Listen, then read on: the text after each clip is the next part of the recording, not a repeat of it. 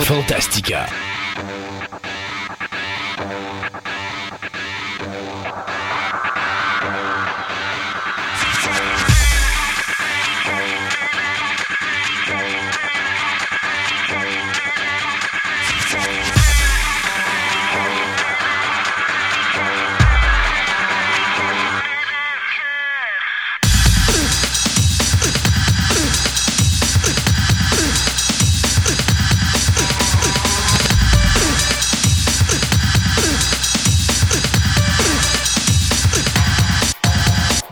Mesdames et messieurs. Émission numéro 25. Sébastien, il en reste une. Ben oui. Une et on tombe à notre première année d'existence. On va souffler nos chandelles.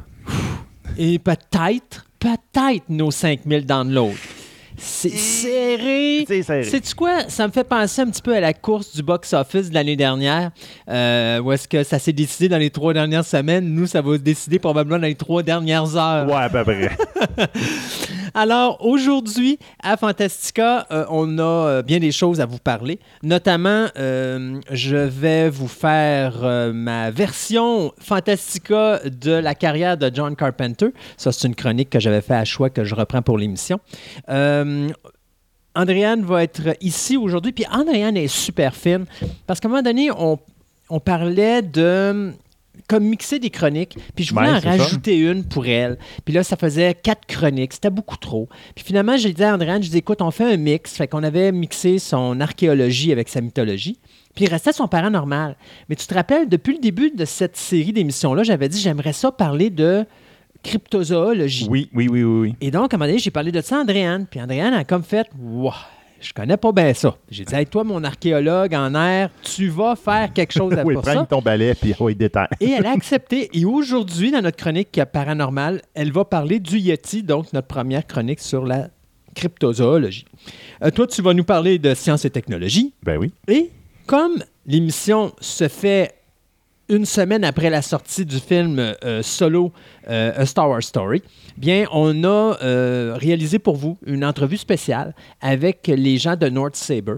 North Saber, c'est un regroupement de gens qui pratiquent des arts martiaux, mais également font ça avec des je dirais pas des épées laser, mais avec la mentalité Star Wars et les combats par épée. Donc, on va les accueillir aujourd'hui à l'émission. Ils vont nous parler un petit peu de qu'est-ce qu'ils font et de leur regroupement et tout ça. Puis vous pouvez aller sur la page euh, Facebook, vous allez avoir les liens pour aller voir leur site et tout ça. Puis Tout plus ça, si vous voulez vous inscrire ou les, les envoyer dans vos, euh, vos activités de, de vos enfants, ou ça, etc. là. Exactement. Et en plus, ben, à la ciné au Ciné Nostalgie de fin d'émission, je vais vous parler du Brat Pack, ou plus précisément de Breakfast Club et de Saint Elmo's Fire. Donc, euh, deux petits films qui ont marqué pour les adolescents euh, la ben, le milieu des années 80. Ouais. Donc, ça, on va vous revenir là-dessus. Aussi, on vous avait promis que on allait vous parler d'un événement qu'on allait faire pour notre premier anniversaire. Oui, On n'a pas le choix. On n'a pas le choix. Il fallait qu'on fasse quelque chose. on l'a appris hier, donc on... on l'a appris hier. Non, mais je l'ai confirmé euh, au moment où on fait l'émission. Je vous dirais, nous, on est dimanche. Donc, je ne l'ai pas appris hier. Non. Mais euh, on est dimanche, donc le Ah non, dimanche hier. précédent la sortie de l'émission. Mais moi, vendredi, j'ai confirmé euh, l'événement en question parce que à la librairie Morancy à Fleur de Lys à Québec, il y a un événement qui va s'appeler le Festival de la BD La Croisée des C'est la deuxième édition de cet événement-là. Ce qui est important avec cet événement-là, en plus, c'est que c'est fait la journée même de la journée des euh, librairies indépendantes du Québec. Fait que je me suis dit, bon, il y a deux gros événements, pourquoi pas en rajouter un troisième et donc fêter le premier anniversaire Ben de oui. Fantastica sur place. Et donc, on va être sur place pour faire des enregistrements de chroniques pour cette 26e émission qui va être une émission spéciale sur l'univers de la bande dessinée et aussi un petit peu sur euh, le niveau de la librairie indépendante au Québec. Euh, là, je magazine Madame Morancy pour qu'elle nous fasse une petite entrevue là-dessus, euh, nous parler un petit peu de sa librairie, puis les difficultés que c'est d'avoir une librairie aujourd'hui au 21e siècle. C'est pas évident. Ah non, non. Alors, on va pouvoir parler de ça, mais finalement, l'émission 26 va être une émission spéciale bande dessinée européenne. Alors, euh, si vous êtes des amateurs, on a plein d'artistes. Je les nomme pas. Pourquoi? Je les ai devant moi, les noms, je pourrais le faire. Le problème, c'est que vous savez comment c'est. euh, il y a toujours des possibilités d'annulation en dernière seconde. Euh, il y a même des peut-être surprises qu'on va avoir à dernière seconde. Fait que je vous dirais, restez avec nous. Euh, et puis, euh, la prochaine émission, euh, soit l'émission 26, quand elle va paraître, ben, vous aurez tous les noms des artistes qui seront en entrevue durant cette émission-là. Cependant, si vous voulez venir nous voir, Ben oui, ah, ça parce serait que ça va être ça. possible. Parce que nous, on fait nos enregistrements sur place à la librairie Morancy samedi le 2 juin prochain. On devrait être là à partir de 10h jusqu'à environ 4h, 4h30 de l'après-midi. Environ. Donc, euh, vous pouvez venir nous voir, vous pouvez venir assister euh, aux enregistrements, vous pouvez venir voir l'événement comme tel. Vous, pouvez- vous allez avoir plein d'artistes qui vont être sur place. Il y a des petites surprises aussi. Donc, euh, ça pourrait être plaisant de, vous, de venir nous voir, de venir voir l'événement, de venir rencontrer les artistes qui vont être sur place.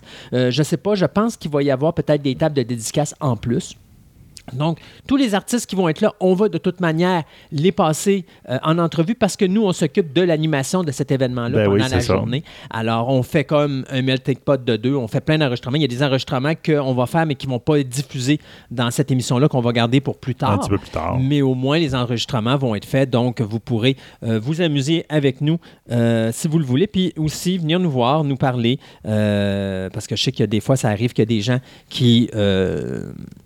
Justement, aimeraient bien nous voir et nous faire des suggestions ou tout simplement euh, Nous jaser un petit nous peu. jaser un petit peu, Ben oui. tout ça, et puis voir comment qu'on qu'on se comporte, puis voir nos, nos, nos, Nos bouilles. nos bouilles, c'est ça, exactement.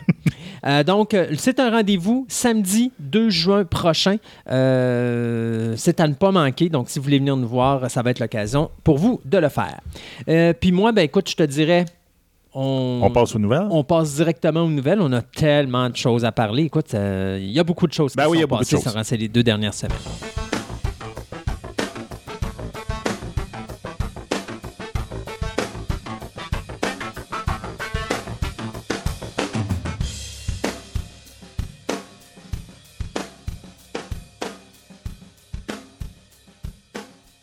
Ce segment de nouvelles vous est présenté par le club vidéo Vidéo Centre-Ville, le plus grand club vidéo répertoire de la ville de Québec. Films d'auteur, cinéma commercial ou télésérie, plus de 30 000 films à votre portée. Au 230 Marie de l'Incarnation à Québec ou rendez-vous sur leur site web à vidéocentreville.com.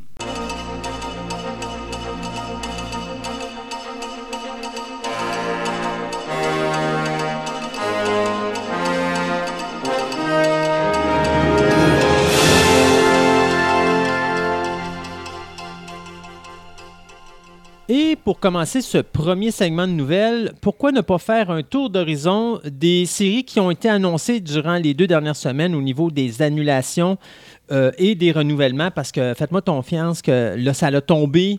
euh, la cisaille est tombée sur beaucoup de choses, mais il y a aussi beaucoup de surprises là, au Ouais. niveau des renouvellements.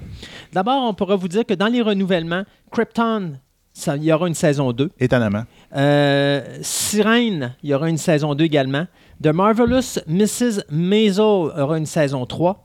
Agent of Shield est renouvelé pour une sixième saison. Oui. Le Hic, c'est 13 épisodes. Ouais, c'est plus court. C'est ça que j'avais Alors, euh, de deux choses l'une. Ou on fait ça parce que présentement, on sait ce qui se passe avec Avengers Infinity War. Je donne pas de punch. Mais pour ceux qui ont vu le film, il y a eu un petit euh, claquement de doigts. Euh, qui ont marqué euh, probablement ou bouleversé beaucoup de gens à la fin du, euh, du premier film. Et à cause de ça, euh, pour pas briser de punch, on a décidé de renvoyer la série Agent of Shield à l'été prochain, après la sortie du film Avengers numéro 4. Ce qui veut dire que, de deux choses l'une, ou bien Shield a une saison de 13 épisodes parce que ça a un rapport avec le film Avengers 4, ou c'est parce que ça annonce que la prochaine saison sera probablement la dernière. Euh, parce qu'à chaque saison, on annonce que ça sera probablement la dernière saison de Agent of Shield, mais euh, le fait qu'il y ait 13 épisodes, ça peut amener un message de dire que ça va être la fin, ou, comme je vous dis tantôt, ça peut être tout simplement à cause du concept de Thanos et des Avengers Infinity War. C'est ça. Dans les derniers épisodes d'Agent of Shield, ils ont, ils ont fait référence. Il, il se passe quelque chose Ouais. à New York. Ils ont. On sait que c'est là. Puis, normalement, la série était prévue pour y faire directement référence à ce qui s'était passé Ouais. dans les Avengers. Mais le fait qu'ils ont devancé d'une semaine la sortie, ça a tout bouleversé les, euh, les, les plannings de la série. Puis finalement, ils ont comme escamoté la conséquence Ouais. du film de la série. Exact. Juste pour être sûr que. D'ailleurs, il y a beaucoup de monde qui se dit Ouais, mais pourquoi que on n'a pas vu ça ou tata, tata. Ben, c'est parce qu'à un moment donné, on ne veut pas brûler des punchs. Alors, euh, mais ceci dit, euh, soyez rassurés, il y aura bien et bien une sixième saison de Agent of Shield. Elle va juste commencer beaucoup plus tard la, la saison prochaine. Euh, une nouvelle série qui vient d'être annoncée. Moi, je pensais qu'après la fin de Vampire's Diary puis The Original, ça serait terminé. Mais le CW Network vient d'annoncer Legacies, qui va être un spin-off, pas de Vampire Diaries, mais un spin-off du spin-off. Donc, euh, c'est bien sûr un spin-off de la série The Original qui va commencer l'année prochaine. Wolf Creek.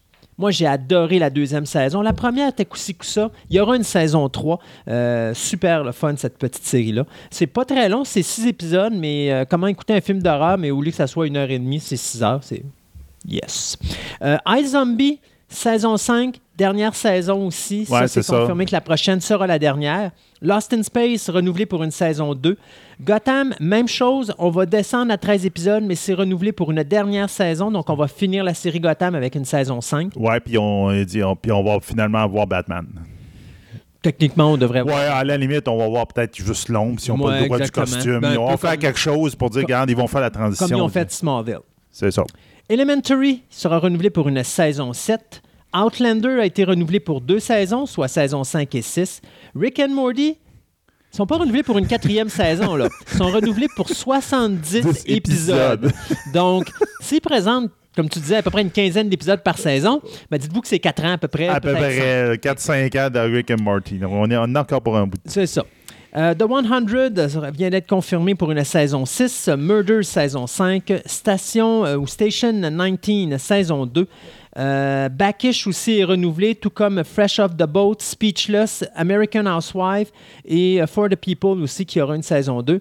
Euh, Splitting Up Together, Grey's Anatomy, Modern Family, Roseanne, Goldberg, Step Up, The, The Good Doctor, toutes renouvelées également, ainsi que ma surprise, Cobra Kai, qui est la série qui suivait Oui, c'est la- le Karate Kid original des années 80. Ben, il y aura une saison 2.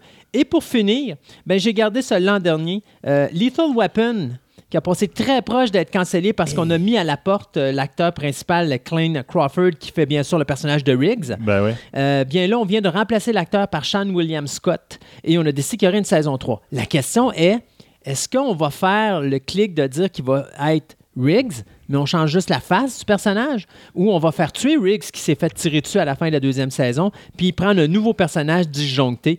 J'ai hâte de voir ce qu'on va faire avec cette saison 3 de Lethal Weapon. Moi, personnellement, quand tu te débarrasses d'un acteur, t'es aussi bien d'arrêter le show.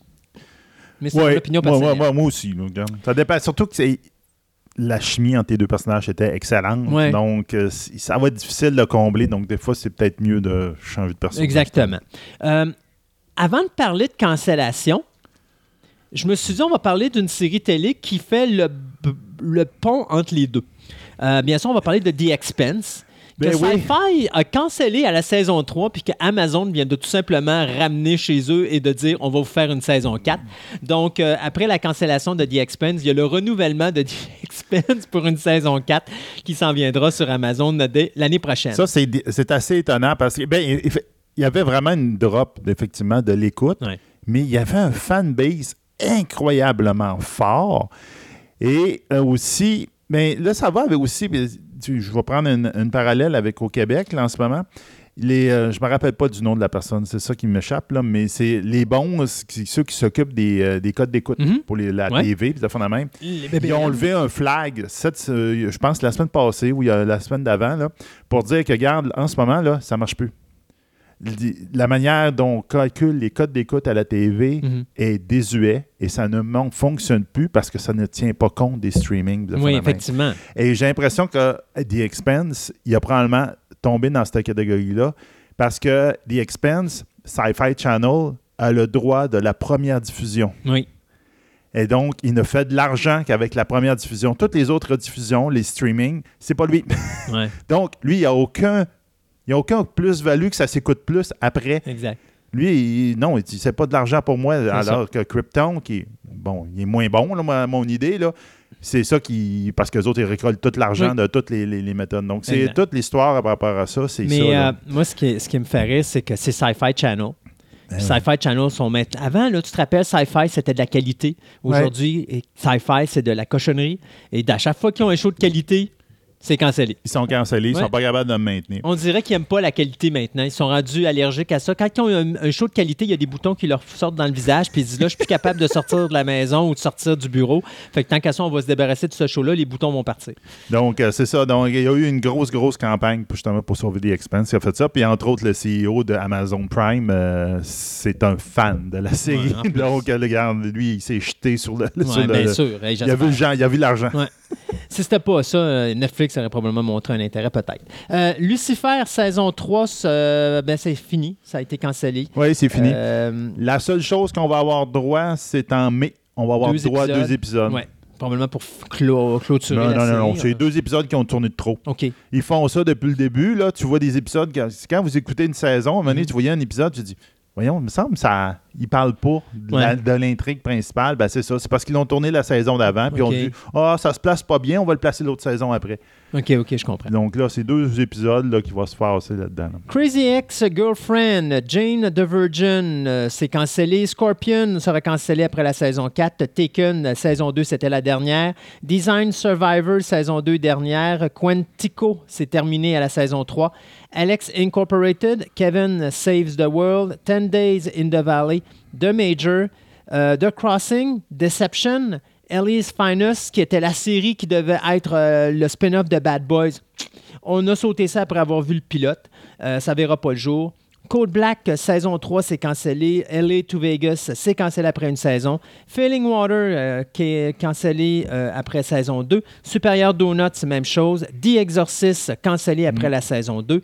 Euh, Wayward Sisters, qui est le spin-off de Supernatural. On a vu le, le- le- le Le pilote, pilote. et puis on a finalement dit On on met la hache là-dedans, on ne le prend pas.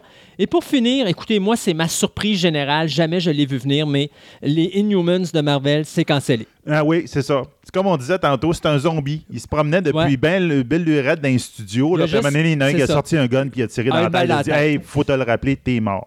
Euh, je pourrais rajouter là-dedans, je pense que tu n'en as pas parlé, The Last Ship, saison 5, Oui. ça va être la dernière. OK? Donc, pour ceux qui n'étaient pas au courant, euh, ben, on savait que Sense8 il était cancellé, mais euh, Ouais, pour mais là, ceux qui. le- le- le C'est le 8 final, juin. C'est le 8 juin pour un spécial de deux heures. On a vu le trailer, il vient juste, juste de sortir. Ça risque d'être intéressant, on verra bien. Ouais. Euh, Last Man on Earth, Oui. parlé? Oui, non? Saison 4, c'est, euh, après la saison 4, c'est terminé. OK. Mais il y a des pour parler avec Yulu. Donc, on verra bien si Yulu va peut-être le racheter. Là. Puis, euh, puis un autre que le pilote n'a pas fait l'affaire, c'est The Greatest American Heroes. Oh, merci!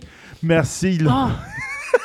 God! Le pilote a été totalement Oh, et a été flushé. merci, merci Sébastien. Là, tu fais ma journée. tu sais, moi, là, The Greatest American Hero, j'ai adoré la série de. Ben, mais où est-ce qu'il s'en allait? Là, il, il perdait totalement toute Mais l'idée de transformer encore le personnage principal avec une femme, là, j'étais plus capable. Je suis plus capable. Je suis pas, je suis pas un gars qui est antiféministe ou chose comme ça. C'est juste quand un personnage ou une série télé, ça peut, euh, c'est un peu comme Fantastic Four. Quand ils ont mis le, frère de Sue Storm en noir, j'ai comme fait non. Ben non, C'est marche pas, les Fantastic Four. Je comprends ce que vous voulez faire, mais savez-vous quoi? C'est faites autre chose. Greatest American Hero, c'est un, un professeur d'école. Il, se fait donner un costume par une race d'extraterrestres. Il perd le volume d'instruction. Puis là, il faut qu'il apprenne comment son costume euh, fonctionne. Puis bien sûr, écoutez, c'est c'est rigolo d'un épisode à l'autre. De transférer ça par une fille qui, est, qui s'en va nulle part dans sa vie, puis qui aime bien faire des parties, tout ça, ça n'avait aucun rapport Non, avec le concept. Fait ça. Appelez pas ça. Puis d'abord, tu aurais appelé ça The Greatest American Hero. Pourquoi t'as pas appelé ça The Greatest American Heroine? Ouais, fait que quelque part, là, c'était comme. Non, le Se film. coller au nom, mais ça. changer la nature du show. Donc là, ben, le nom colle plus. Le là, concept était peut-être bon de, prendre, de faire la même affaire, mais savez-vous quoi? Mettez donc un autre titre. Ah oui. Carrément. Puis faites donc un genre spin-off de The Greatest American Hero des années euh, 80. Puis euh, vous nous foutez, vous nous foutez un spin-off comme Cobra Kai. Puis vous le faites, c'est comme une suite. C'est là, c'est une fille qui se fait donner le costume. Ça, ça aurait passé. Ben oui. Pas faire un, un remake d'une série puis euh, changer le personnage principal. Puis je sais pas. À un moment donné, c'est comme il- quelque part, ça, devient frustrant comme situation. C'est ça. Mais euh, c'est ça. Plus, les trois dernières affaires que je pourrais dire là-dessus pour terminer, ben c'est ceux qui sont sur l'échafaud, mettons qui ont peut-être la tête sur le bio, puis ils savent pas encore que la hache va tomber ou pas. Euh, Altered Carbon, Legion, puis Timeless, qui sont euh, Timeless Ouais. de nouveau. Ouais, D'après moi, ça fait deux fois qu'ils montent sur l'échafaud. Ouais, non, j'ai j'ai trouvé qu'ils se sont perdus dans la troisième, la deuxième saison. Ouais. Peut-être que ça vient plus commercial. Peut-être qu'ils vont être capables d'avoir des codes T'as vu d'écoute le ça, gag? mais- Une des actrices principales du show a dit que si le- la, la série Timeless n'était pas renouvelée, qu'elle allait se promener toute nue devant le- les bureaux. Fait que bien sûr, tout le monde sur Internet envoie des messages disant renouvelez pas le show. renouvelez pas, le show, renouvelez pas, puis sortez tous vos cellulaires. Non, mais c'est ça. Donc, euh, euh, poui, poui, poui, poui. Ouais, c'est ça. Tu y vas-tu avec quelque chose ou tu- Ouais, ouais, ouais, ouais, il va y aller avec quelque chose. Hey, OK. Quand on parle de Spaceball, à qui Quand tu penses? on parle de Spaceball. Quand tu, tu penses à Spaceball, ben, à je parle à tu- Mel Brooks. Oui, tu parles à Mel Brooks. Mais le, le personnage qui a plus marqué. Ah, euh, ben là, c'est tellement difficile, mais tu vas avoir Mel Brooks dans le rôle de Yogurt, oui, mettons. hein? ou tu vas avoir John Candy euh, dans le, le- le rôle de Barf? Barf. Ouais, c'est ça. Mais on s'entend que moi, j'aime L'or Casque Noir. Ouais, c'est ça. L'or Casque Noir ou encore, euh, ben, euh, ben, que c'est Black Helmet. Là, Ouais, Black Helmet, Moi, l'ai écouté en français, donc j'avoue que j'ai des répliques plus en, en français. Ouais, c'est comme Donc- il attends le gros, le gros- la grosse respiration jusqu'à ce qu'ils ont son casque parce qu'ils sont pas capables de respirer là-dedans. Ouais, c'est ça. Donc, euh, ben, Rick Moranis, qui faisait le rôle de Lord Casque Noir, est sorti temporairement de sa retraite pour reprendre le rôle de Lord Casque Noir Dans quoi? dans The Goldbird. C'est une série, un sitcom américain qui se joue en ce moment. Je viens de l'annoncer comme quoi il a été cancellé. Oui, je sais, c'est plate, mais ça fait rien. L'épisode était là. Donc, pour ceux qui ne l'ont pas vu, on va s'arranger, on va vous mettre le petit lien pour aller voir. Ça vaut la peine d'aller le voir. là. OK. C'était drôle. Mais euh, c'est ça. Donc, en fin de compte, euh, ben, leur casque noir apparaît dans un épisode. dans un- Donc, Moranis n'a pas joué le rôle. Il n'a pas été en dessous de son casque, mais il a fait la voix du personnage. Où le jeune rêve et voit leur casque noir et il se bat avec lui. Puis il dit Ah, je suis ton père, comme de raison. puis il sort après ça, il dit Hmm, Je vois que euh, your Schwartz a grossi. Et c'est comme. Ah oui, je suis un late bloomer. Tu sais, vas faire la même. C'est comme, tu sais, de l'humour au bout de la ligne où ils ont fait un petit aparté que pendant le combat, ben, leur casque noir échappe le script de Spaceball 2. Oh non! Pas là, ils font un script de Baseball 2. Puis là- Donc, genre, vous le mettra le lien. C'est juste trop drôle de le voir. là. C'est dramatique, pareil, l'histoire de Moranis, parce qu'il avait Ben une si oui. belle carrière, puis à un moment donné, son épouse est tombée gravement malade, puis elle est décédée, puis là, ça a comme. Là, il s'est occupé de sa famille, puis il a décidé qu'Hollywood, c'était terminé. Ouais, c'est ça. Euh, puis d'ailleurs, euh, quand euh, il avait parlé de faire plate, le remake de Ghostbusters, euh, ils ont tout fait pour l'avoir, puis il avait dit non, je suis retraité, je ne retrouve pas. Tu sais, il, il a vraiment fait. C'est comme si sur le lit de mort de sa femme, il a fait une promesse de dire c'est fini pour moi, je, là, je reste avec la famille, puis je m'occupe C'est ça. Je m'occupe de la famille, de Ouais. toi et de, du reste de la famille. C'est Pour, regarde, euh, c'est plate parce qu'effectivement, c'est un. Moi, je l'aimais bien comme Oui, acteur. ben, il, très il bon était le fun, il était vraiment le fun. Donc, c'est c'est pour ça que je te dirais que cette nouvelle-là est encore plus importante. Il, Ouais. il a des- il a- il a fait une exception. Il dit Je fais ça. Et c'est pas assez pour sauver le show, malheureusement. Ben non, malheureusement. Ceci dit, on va vous parler de James Bond 25. Euh, oui, tous les gens qui me connaissent savent que je ne suis pas un amateur de Daniel Craig, mais Daniel continue à porter le costume de James Bond. Ça va être sa cinquième fois J'ai d'ailleurs. l'impression que ça va être la dernière. Oui, d'après Parce moi que ça fait deux euh, fois qu'il se fait tirer à la patte pour venir. Ben, Ouais. surtout le dernier avec Spectre, où est-ce que là, il a blasté un petit peu le tournage ici et ça, puis qu'à un moment donné, on, il a quasiment montré la porte de sortie. Ben oui. Euh, écoute, même à un Ah moment donné, on parlait de mettre James Bond noir, là, c'était comme oh, une autre affaire niaiseuse, mais enfin. mettre- ouais, il va mettre même James Bond une femme. Ça Ouais, se il y a eu parle. des. ouais, oui, mais non. Regarde, excuse-moi, là. James Bond, c'est James Bond, là. C'est que ce soit. euh, on l'appellera pas. James. Ouais, tu pourrais l'appeler Jane Bond. euh, ou, ou changer de. Faites un 006, là, puis mettez le noir si vous voulez, mais mettez pas James Bond noir, là, parce que moi, je suis le premier à dire que c'est final bon ton. là. Déjà. euh, ça m'a tout pris. J'ai quelqu'un qui m'a prêté les DVD pour Casino Royale et Quantum of Solace parce que je les ai même pas dans ma bibliothèque. Là. Il y a Skyfall que j'avais entrevu des affaires puis j'avais aimé. Puis Spectre qui revenait un peu plus à euh, ce qu'était James Bond avant. Mais j'ai toujours de la misère avec Daniel Craig. Pour moi, c'est un bouncer, ce n'est pas un agent secret, c'est pas un James Bond. Euh, tu sais, je sais pas, moi, je suis pas une fille, là, mais être une fille, je sais pas qu'est-ce que les dames trouvent à ce gars-là d'attirant. À chaque fois que je le vois, j'ai plus l'impression que je sais pas, c'est un, un, gars qui se tient en avant d'un bar, puis ben, c'est l'effet Bad Boy. Peut-être. Enfin, ça, la fin. tout ça pour vous dire que finalement, c'est confirmé que le réalisateur euh, Danny Boyle, de britannique, bien sûr, qui nous avait donné 28 Days Later et Transpotting, ben, c'est lui qui va être le réalisateur du prochain volet de James Bond. On n'a bien sûr pas de titre. Il va écrire, ben, plutôt, il a déjà travaillé et écrit le scénario avec son comparse John Hodge. Euh, et euh, bien sûr, ben, le tournage devrait débuter le 3 décembre prochain et le film devrait sortir le 8 novembre 2019. C'est quoi qui a été si long? Bien, non seulement euh, il y a eu cette problématique de trouver un réalisateur, mais c'est surtout qu'il y avait une guerre entre deux majors pour savoir qui allait distribuer le James Bond. Il euh, faut comprendre qu'au début, James Bond était distribué par United Artists.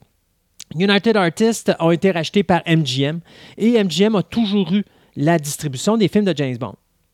Pour la première fois depuis la création des James Bond, ça va être Universal Pictures qui va distribuer le film. Donc, ça va être la première fois que ce ne sera pas distribué par MGM ou par le fameux United Artists ça va faire quelque chose de drôle. Ouais. Euh, parce que, tu sais, c'est quand même, on est tout habitué de voir le logo d'United Artists ou le logo de MGM quand commence un James Bond, mais ça va donner un petit peu le même feeling que quand Star Wars a été, euh, a été est devenu une acquisition de Disney, puis que là, on avait le logo de Disney avant de commencer le, film de Star Wars, au lieu d'avoir le, logo de, voyons, ben, de MGM ou de United Artists. Euh, non, Star Wars, c'est 20th Century Fox. Ouais, c'est ça, non, c'est pas donc, c'est, donc, tout pour vous dire que James Bond numéro 25 devrait voir le jour sous peu. Euh, donc, soyez prêts. Vos billets, ça sera le 8 novembre 2019 pour aller voir ce film-là au Cinoche. Bon, euh, Nick Larson, ça te dit quelque chose, toi? Larson, oui. Nick, peut-être pas.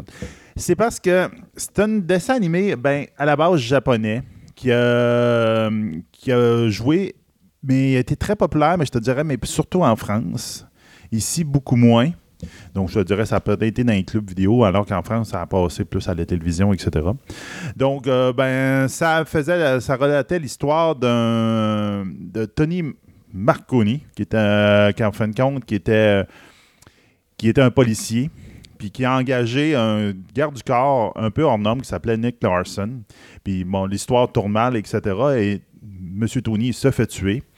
Et donc, sa sœur, qui s'appelait Laura Marconi, ben, elle avait, est devenue après la mort de son frère, a voulu le venger, puis elle s'est mis associée avec Nick Larson pour euh, faire euh, des enquêtes, etc., puis euh, faire son, travail de détective privé, et de bodyguard. Donc, les deux, on s'entend, il y a une relation un peu amoureuse, mais non dit avec les deux personnages. Puis, il y avait, puis Nick, lui, est plutôt du genre euh, à courir après tous les jupons qui passent. Donc, euh, on s'entend que tu vois un peu la, relation. Un peu. Donc, toute l'histoire tourne autour de ça. C'est quand même quelque chose d'assez populaire en France.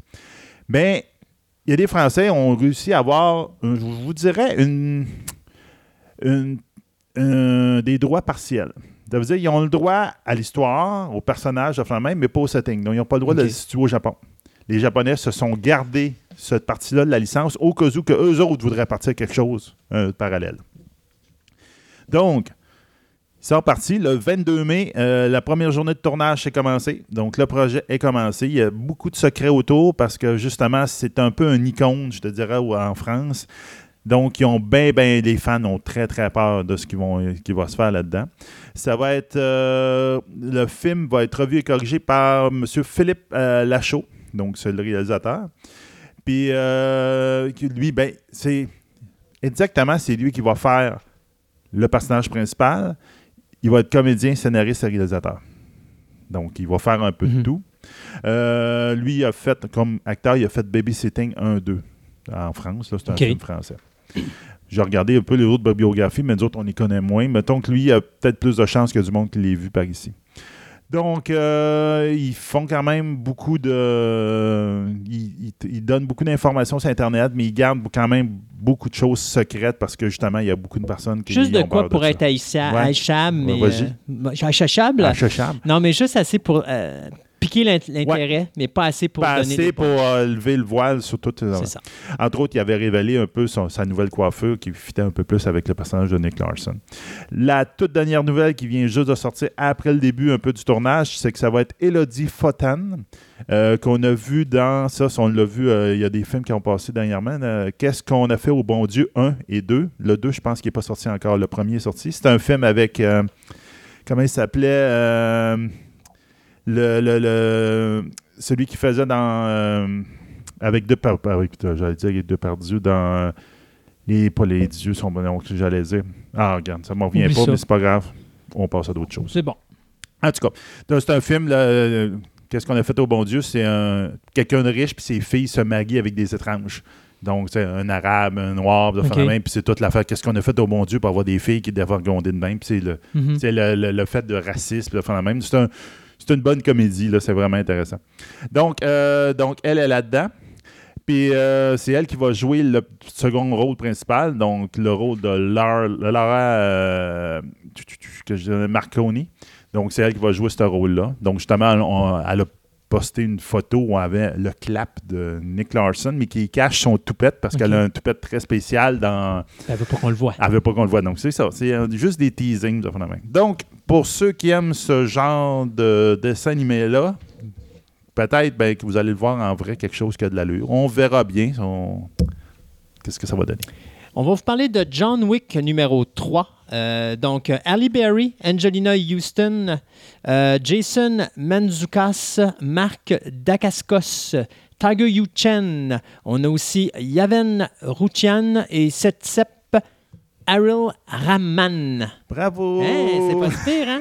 Euh, se joint à ça également Asia Kate Dillon. Donc, euh, ça, ces acteurs-là vont se joindre à Keanu Reeves, bien sûr Lawrence Fishburne, euh, Ian McShane et Lance Redlock dans le troisième volet de John Wick. Dans ce film-là, bien sûr, on sait qu'après ce que John Wick a fait, euh, il est poursuivi avec, euh, par quasiment tous les chasseurs de primes du monde entier avec une, euh, une, une toute petite somme de 14 millions de dollars mise sur sa tête, probablement. Juste pour dire. Juste pour dire que ça va augmenter. Ali Berry est supposé euh, faire euh, un love interest, donc un petit, euh, un petit moment d'amour qu'il y aura dans ce troisième volet.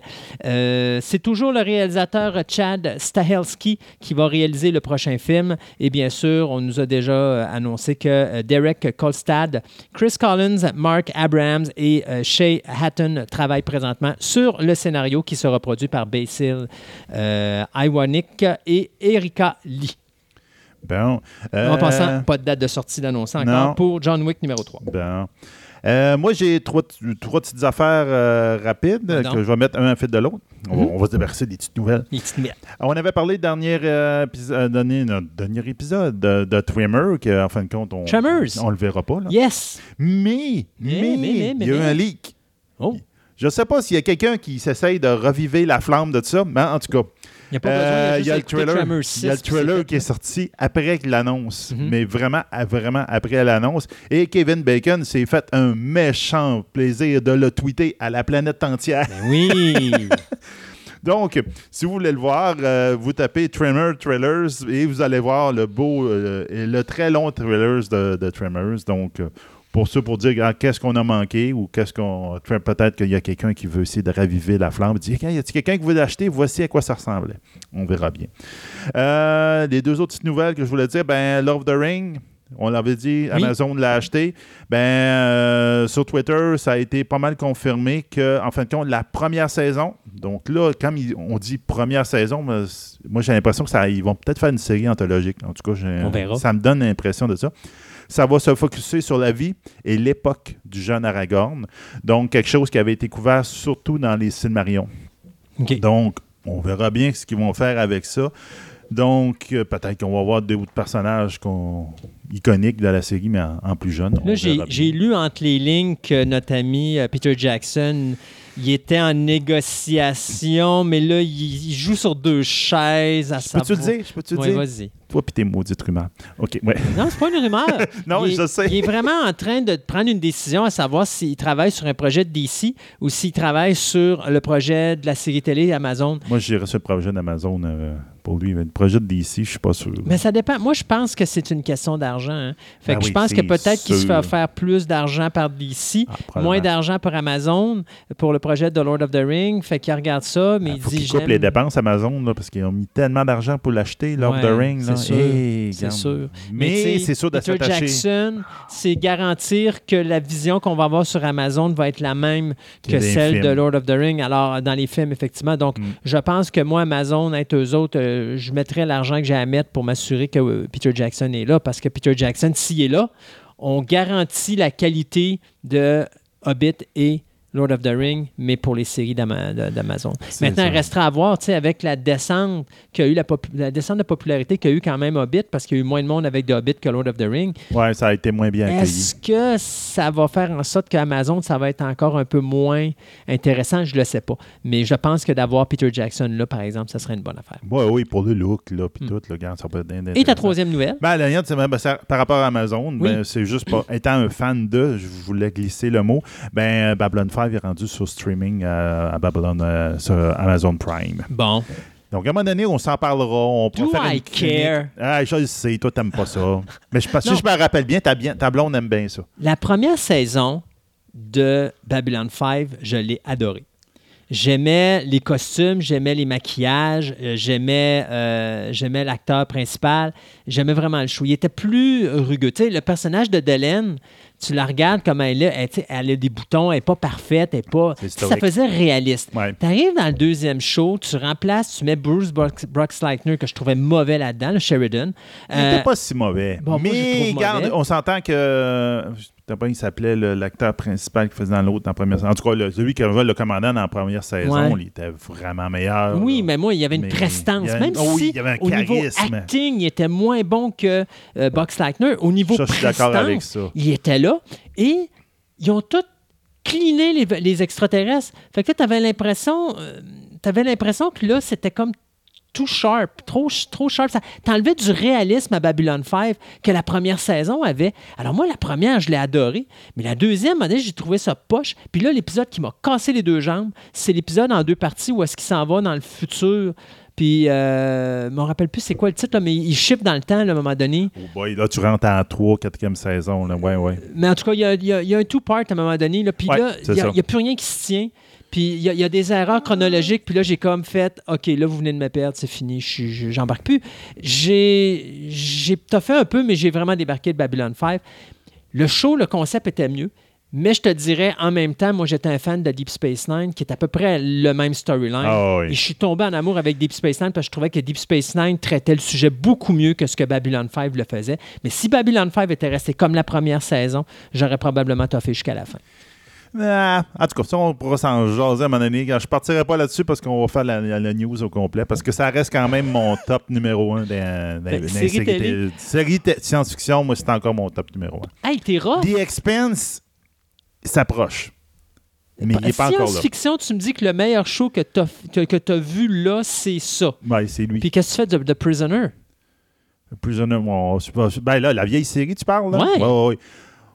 Regarde, ben ça, c'est un autre genre. Ça, je te dirais, je- c'est- ouais, tu peux considérer ça comme science-fiction. Ben, c'est science-fiction. espion. C'est euh, Ouais, science-fiction, espionnage. Là, Euh, OK, Star Trek, c'est original?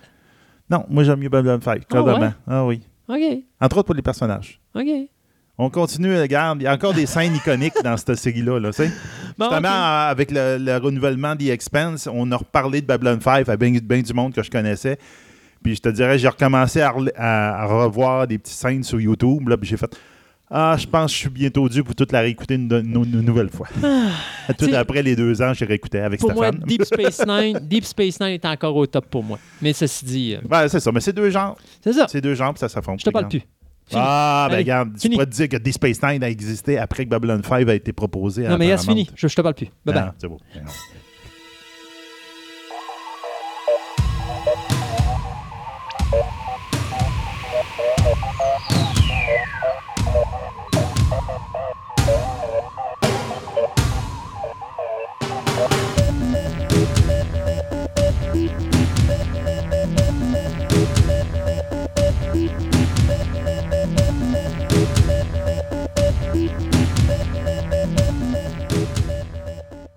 Je suis responsable de ce qui va suivre, mesdames et messieurs. Ah, 200% J'ai demandé.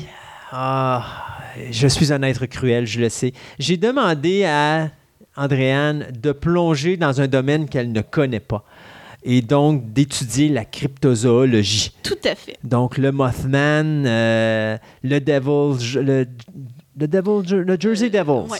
Euh, et bien sûr, pourquoi pas commencer avec le plus grand de la gang, Tout à fait. le Bigfoot, le, Yeti. Oui.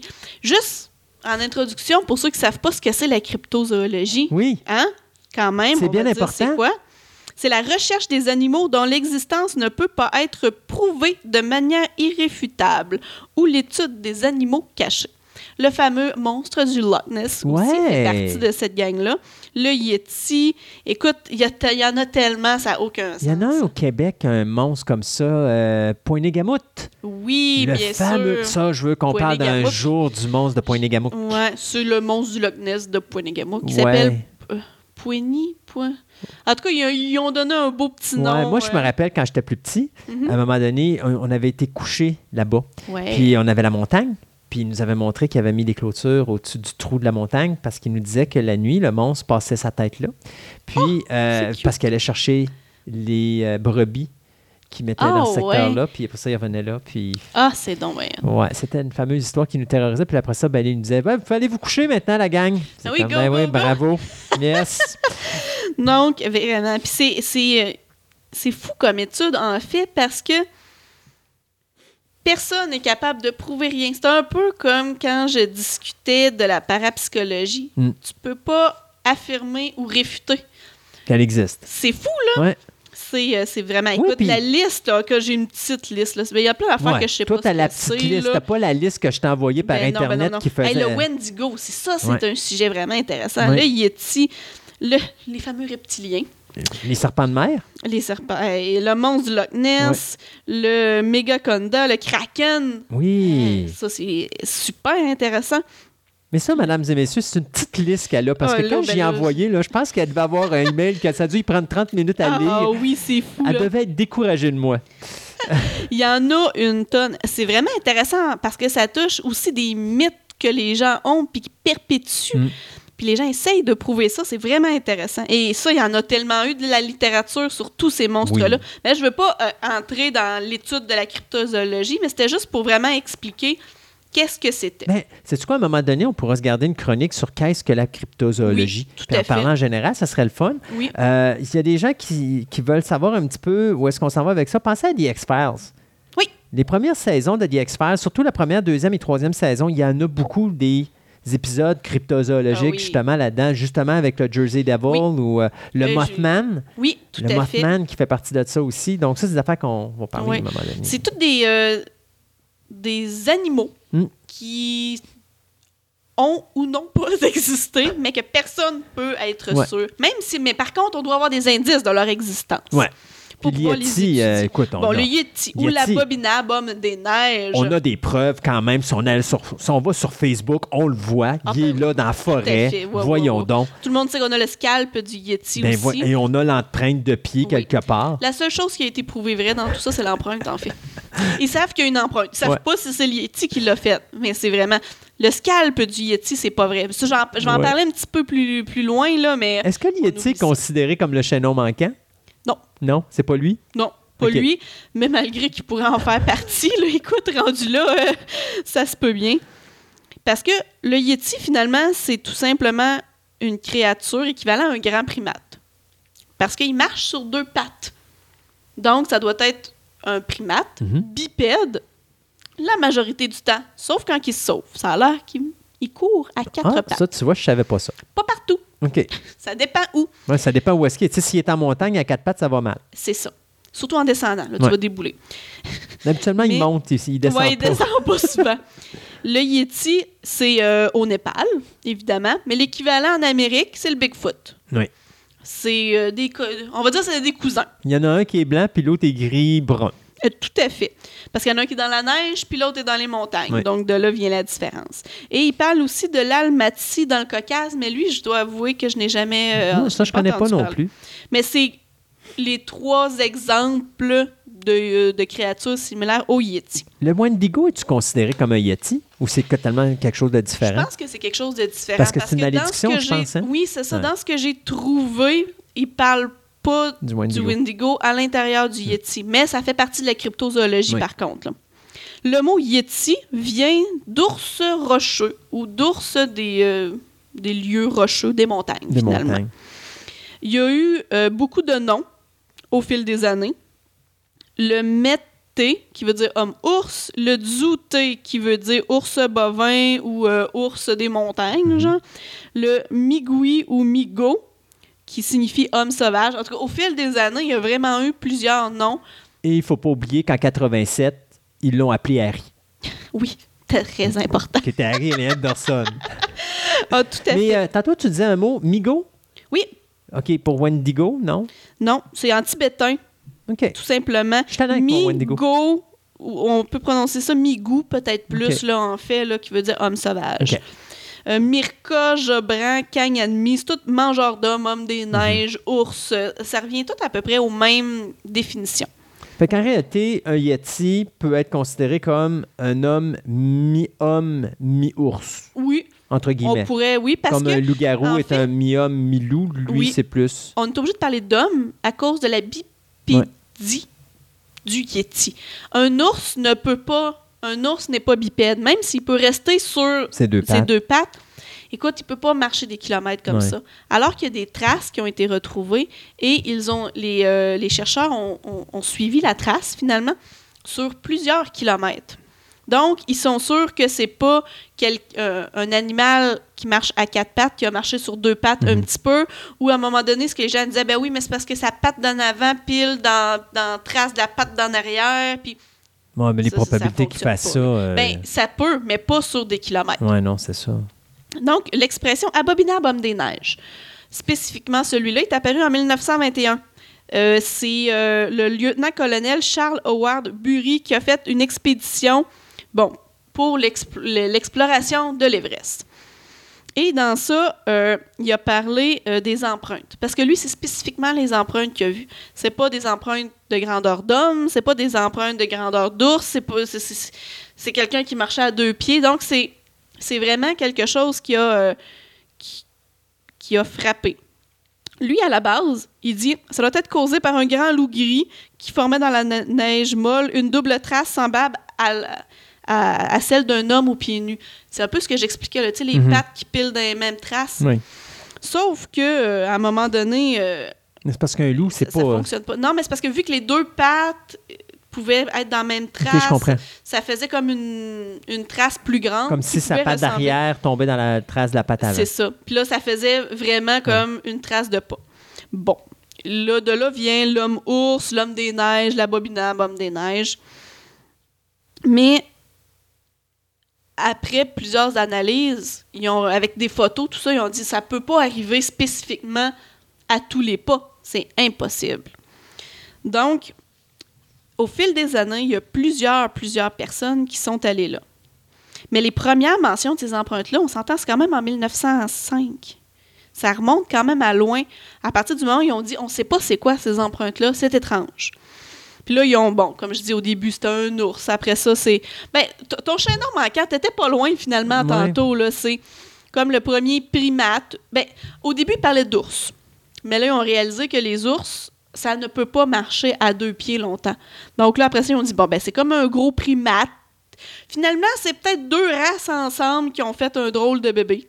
Un singe et un ours. Oui, tout à fait. Un primate avec un ours. Mais là, à un moment donné, là, c'était comme exagéré.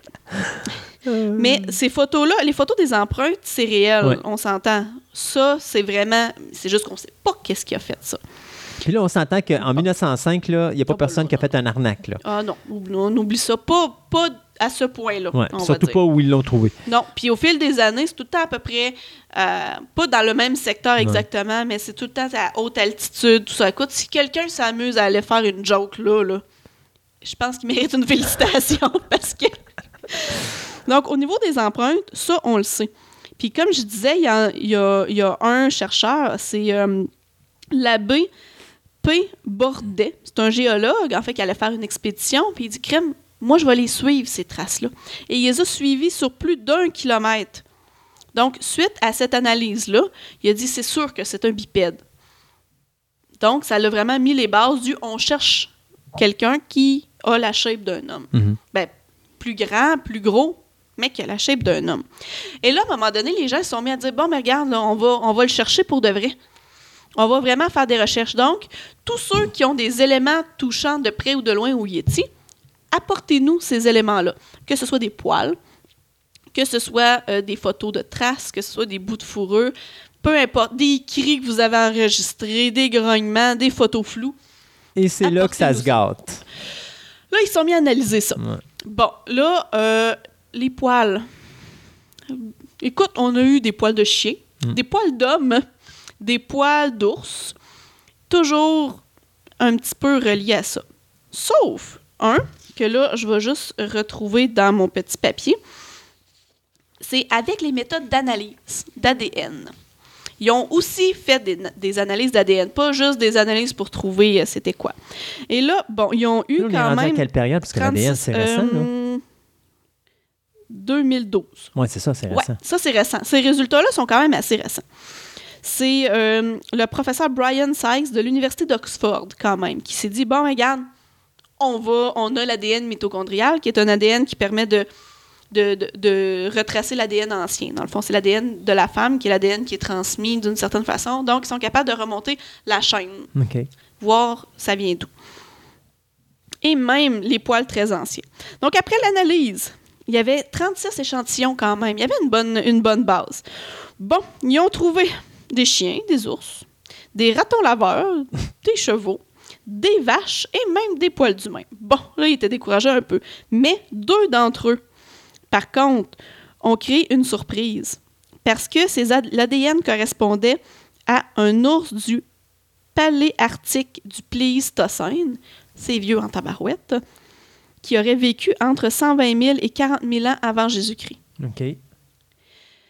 Et suite à ça, ils, sont, ils ont dit bon, pourquoi finalement le Yeti est peut-être tout simplement euh, une espèce d'espèce hybride entre euh, l'accouplement bon, d'un ours paléo-arctique, comme ce qu'on disait, et d'ours blanc, comme un reste de, de, de, La préhistoire. de la préhistoire, parce que ça existe encore aujourd'hui. Les exemples, les crocodiles, c'est Mhm. des dinosaures. Donc, ça, ça aurait pu arriver que ce soit au fil des années des croisements entre certaines, euh, euh, certains types différents qui auraient fait ça. Sauf que là, tu, euh, on réfléchit. Ours, paléo-arctique, ours blanc, bipède, ça marche pas ensemble. Mais ça pourrait être ça euh, associé à d'autres choses. Donc, ils ont comme réussi à avoir des pistes. Mais bon, à part cette piste-là, le fameux scalp du Yeti, là, Ouais. justement, là, en fait, là, les Sherpas qui vont avec, qui vont avec les gens qui vont dans l'Everest, c'est comme des fesses de chèvre. Eux OK. autres, ils coupaient ça, puis ils faisaient une espèce de chapeau avec ça. Sauf que les gens se sont mis la forme que ça, ça l'avait. C'est comme les images qu'on voit avec euh, Mhm. style Conehead un petit peu là, du Yeti. Donc, ils étaient sûrs que c'était un scalp du Yeti. Mais en analysant, on a trouvé que c'était des chèvres. Mhm. Donc, c'est. Mais ça, les gens mettaient beaucoup d'espoir dans ça, mais euh, ça a été réfuté euh, à grands coups de, de non catégoriques. Donc, ce qui est quand même intéressant avec l'analyse des euh, ADN, c'est quand même intéressant. Même en 2017, il y en a eu d'autres analyses aussi, parce qu'ils ont dit, OK, on continue à tester. Et euh, ils ont trouvé des ours, des ours et des ours. Mais C'est ça. Fait hein? qu'à ce moment-là, ça voudrait dire que ça serait comme un- le chaînon manquant de l'ours. Oui, pourquoi pas? Parce qu'il n'y a rien qui empêche. C'est- une question d'évolution. Il faut se dire Oui. que l'être humain, à l'origine, est parti de l'eau. Oui. Tous les animaux, toutes les Oh, créations sur Terre oui. ont parti du poisson, là, de l'amphibien. Tout à fait. Puis on, est- il y a un moment donné, il s'est rendu sur Terre, puis là, on a séparé, puis là, il y a des humains qui sont venus là-dedans. Il y en a qui vont dire que l'être humain vient du singe, euh, que le singe a grandi, mais encore, mettons que ça serait vrai. Mhm. Mettons que ça serait vrai qu'on vienne du singe. Ben, à un moment donné, on marchait à quatre pattes, puis là, maintenant, on est à deux pattes. Tout à fait. Donc, Donc- ça pourrait être ça. L'ours a une capacité de marcher sur deux Oui. pattes. S'il est dans un environnement où il doit, à long terme, être obligé de travailler à deux pattes, Mhm. ben, il va se mettre à marcher sur deux pattes là, avec Oui. le temps. là. Puis, il y a beaucoup de dessins ou d'images du Yeti qu'on voit qu'il a les bras de devant plus longs qu'un humain, là, Ouais. qui descend plus bas. Puis ça, c'est la preuve. Mais ça, ça pourrait être un- comme un gorille Ça aussi. serait la preuve, ouais, que il garde un peu ses quatre pattes, si je pourrais dire, pour courir quand c'est vraiment requis. Mhm. Mais que le reste du temps, c'est à deux pattes, comme les gorilles, en fait. c'est que là, ils se sont mis à, à- à croiser. C'est de là que vient euh, l'ours et le primate ensemble. Bon, au, au Mhm. Tibet, je suis pas convaincue du primate, là. Ben, tu sais, Mais- des fois, il est sur un bateau, il s'ennuie, Ah, hein, tout se pas? peut. Puis- Mais les mythes, souvent, c'est des genres de croisements comme ça qui ont pu exister. Mais euh, scientifiquement, les traces ont existé. Scientifiquement, ils ont retrouvé de l'ADN d'un ours qui vient du Pléistocène. C'est impressionnant. Mais personne n'est arrivé avec une photo claire du Yeti. Personne n'est arrivé avec une preuve d'une race animale qu'on ne connaît pas. Donc, les Yeti, en tant que tel, on n'a pas de preuve irréfutable de son existence, mais on ne peut pas réfuter son existence non plus. Mais il faut dire, si tu veux qu'au fil des années, une race se perpétue, ça prend plus de 200 personnes, ou euh, ouais, 200 personnes de cette race-là. Donc, si on veut que les Yétis, au fil des années, parce que là, on parle de début 1900 jusqu'à aujourd'hui, Oui. ben, il faudrait qu'il y en ait plus de 200 pour qu'il y en ait encore. Mhm. J'ai un sérieux Ben, doute sur le là, je- 200. Je te dirais la chose suivante. La dernière trace officielle qu'on a retrouvée, t'as-tu t'as pas de date là-dessus? non, j'ai pas de date. Parce que mais si- je sais qu'en 1950 ou 55, ils en ont encore photographié. OK. Euh, mais reste- euh, là, il y a beaucoup de monde. C'est qu'il y a de plus en plus de monde là, qui vont dans Ah ouais, l'Everest. Puis que là, ils le font, puis... Ouais. Mais en même temps, être, être le Yeti, moi, je vois de plus en plus de monde qui viennent se promener, je m'en vais ailleurs. Ouais, c'est c'est valeur. Ça change de montagne. Oui, c'est ça. On déménage. Puis en même temps, ce qui est étrange, l'autre chose aussi, oui, tu as le Yeti, mais tu as la même, le même mythe en Amérique avec le Bigfoot. Oui. Oui, on s'entend. Il y en a un qui est blanc, il y en a un qui est brun. Mais physiquement, c'est un peu la même personne. Puis c'est un peu le même mythe. Des gens qui ont pu photographier des traces, qui ont essayé de trouver du poil, c'est des ours. En Hmm. Oh, fait, c'est même peu des la vidéos sur YouTube, Ah, là. tout à fait. Avec le, le- le Bigfoot qui se promène dans la forêt, puis euh, il est filmé tout. Mais le Yeti, je trouve que c'est plus facile de considérer qu'il est encore présent quelque part Oui. parce que dans les montagnes, à la hauteur qu'il y a, la population, les gens qui vont s'en aller en montagne, puis tout faire les montagnes, tu sais, lui, s'il trouve une montagne où il y a la tranquillité puis il n'y a pas Il personne, va rester là. il va rester là. Donc oui, il peut avoir, euh, il peut avoir quand même, mais tu sais, encore là, est-ce qu'on parle de, de, pas, je dirais pas de colonies, mais de tribus? Euh, tu sais, on n'a pas trouvé 50 traces Non. de Yeti, on en trouve juste une. Alors. il faut penser, malgré tout, là, le petit Yeti, il faut qu'il mange. Il faut qu'il aille à la salle de bain. Ils n'ont jamais trouvé d'excréments. Non, c'est ça. Ils ont... Mais ça, bon, ça se peut. Je je suis d'accord. Mais il faut qu'ils se nourrissent. À moins qu'il reste en mon- dans l'intérieur des montagnes, s'il y a des grottes et des choses comme ça. Ben oui, exactement. Là, on parle qu'il faut qu'il soit omnivore. Il n'y a pas le choix pour survivre. Il mange des bêtes. Quand il réussit à avoir des baies, s'il descend un petit peu plus bas, il mange ça. Mhm. Mais ça aussi, c'est une autre problématique parce qu'on trouverait les restes en quelque part parce qu'il ne peut pas être que végétarien. Non, non, c'est sûr. C'est clairement impossible. Il n'y a pas assez de végétaux, en fait, à ces hauteurs-là. Il faudrait qu'ils descendent trop bas. Puis là, là, ils croiseraient plus souvent des hommes. Ouais. Ça aussi, c'est problématique. Mais en même temps, ça se peut. Tu sais, euh, je veux dire, s'il tue un ours puis euh, ça lui donne de la nourriture pendant plusieurs mois, ben, trouver une carcasse d'ours, c'est quelque chose qui peut être commun. oui, puis d'autant plus que tu es dans les montagnes, donc la viande reste froide. Alors à ce moment-là, ça se conserve beaucoup plus facilement sur une longue période. Ah non, c'est. euh, C'est dur à prouver comme c'est dur à réfuter, le Yeti. Mais moi, personnellement, ça me surprendrait pas qu'il existe un animal qui a muté, Hmm. muté pas comme un Non, mais mutant, on- là, on mais qui a, qui a muté au fil- exactement, qui a évolué, ce serait peut-être le meilleur mot Hmm. au fil des années, puis qui a peur de l'homme. Écoute, n'importe quel animal intelligent va avoir peur de l'homme. Ben, l'homme a peur de l'homme. Tout à fait. Ce qui, ce qui fait que, oui, d'après moi, Ouais. ça pourrait exister. Mais ce que moi, j'ai l'impression, c'est que ça a été beaucoup enjolivé. Ouais. C'est peut-être pas un homme de 4 mètres par... Tu sais, à un moment donné, là, on n'en venait plus à bout. Mm. C'est peut-être... Il est peut-être plus petit que ce, qu'on, que ce que les histoires peuvent raconter. Mais il y a quelque chose. Mais malgré que je pense que c'est ton empreinte qui détermine la grandeur. Oui. Si tu as une empreinte qui est large, mettons, je sais pas, moi, 6 pieds de long Mhm. par 4 pieds de large, on s'entend qu'il mesure pas, il Non. mesure pas 3 pieds. Là. Non, non, ben c'est ça. Au fil des années, il y a certaines choses qui ont été réfutées. Là. Comme je dis, il peut pas mesurer 3 mètres de haut. Là. À un moment donné, on, 12 pieds, c'est assez. on exagère. Là. Ben, On- 12 pieds, il vivra pas longtemps. Non. Ce qui fait que, d'après moi, il y a quelque chose qui a fait ces traces-là. C'est pas un homme, ou en tout cas, il y avait des méchantes raquettes, on va dire. là. Mhm. Mais tu sais, c'est pas un homme. Il y a eu des tests d'ADN de fait qui prouvent qu'il y a une bête, un animal, je devrais plutôt dire, Préhistorique. pré- préhistorique Mhm. dans l'époque moderne, Mhm. qui a fait ça. Ben, on n'est pas sûr que c'est lui qui a fait les traces, mais je veux dire qui existe. Mais il y a quelque chose qu'on n'a pas parlé, par exemple. La possibilité d'hibernation. C'est vrai. Ah, je suis tout à fait Si d'accord. c'est En un effet, ours, un ours hiberne l'hiver. Oui. Donc, à ce moment-là, s'il est dans les montagnes, ça, c'est fort probable, Oui. en effet, que plusieurs mois, on ne le voit pas à cause de ça. Et s'il est grand, normalement, euh, il devrait dormir un petit peu plus souvent que la moyenne parce qu'il Oui. demande plus d'énergie. Encore là, c'est une autre éventualité. Ça peut expliquer pourquoi on ne le voit pas si souvent que ça aussi. Ben, je suis d'accord. En effet, ça, ça euh, on n'en a pas parlé, mais c'est clairement une hypothèse valable. Mm. Puis, c'est sûr qu'il y a quelque chose. Mais on peut pas dire oui. Scully, Oui, merci beaucoup encore. plaisir. Alors, on se dit, eh, mais écoute, moi, je trouve ça super le fun, puis je suis vraiment content que tu aies embarqué dans le projet de la cryptozoologie parce qu'il y a tellement de choses le fun Ah là-dedans. oui, je pense euh, qu'on va s'amuser. euh, dans, une fois de temps en temps, dans nos chroniques euh, paranormales, on va avoir de la, des petites créatures surnaturelles comme ça, le fun.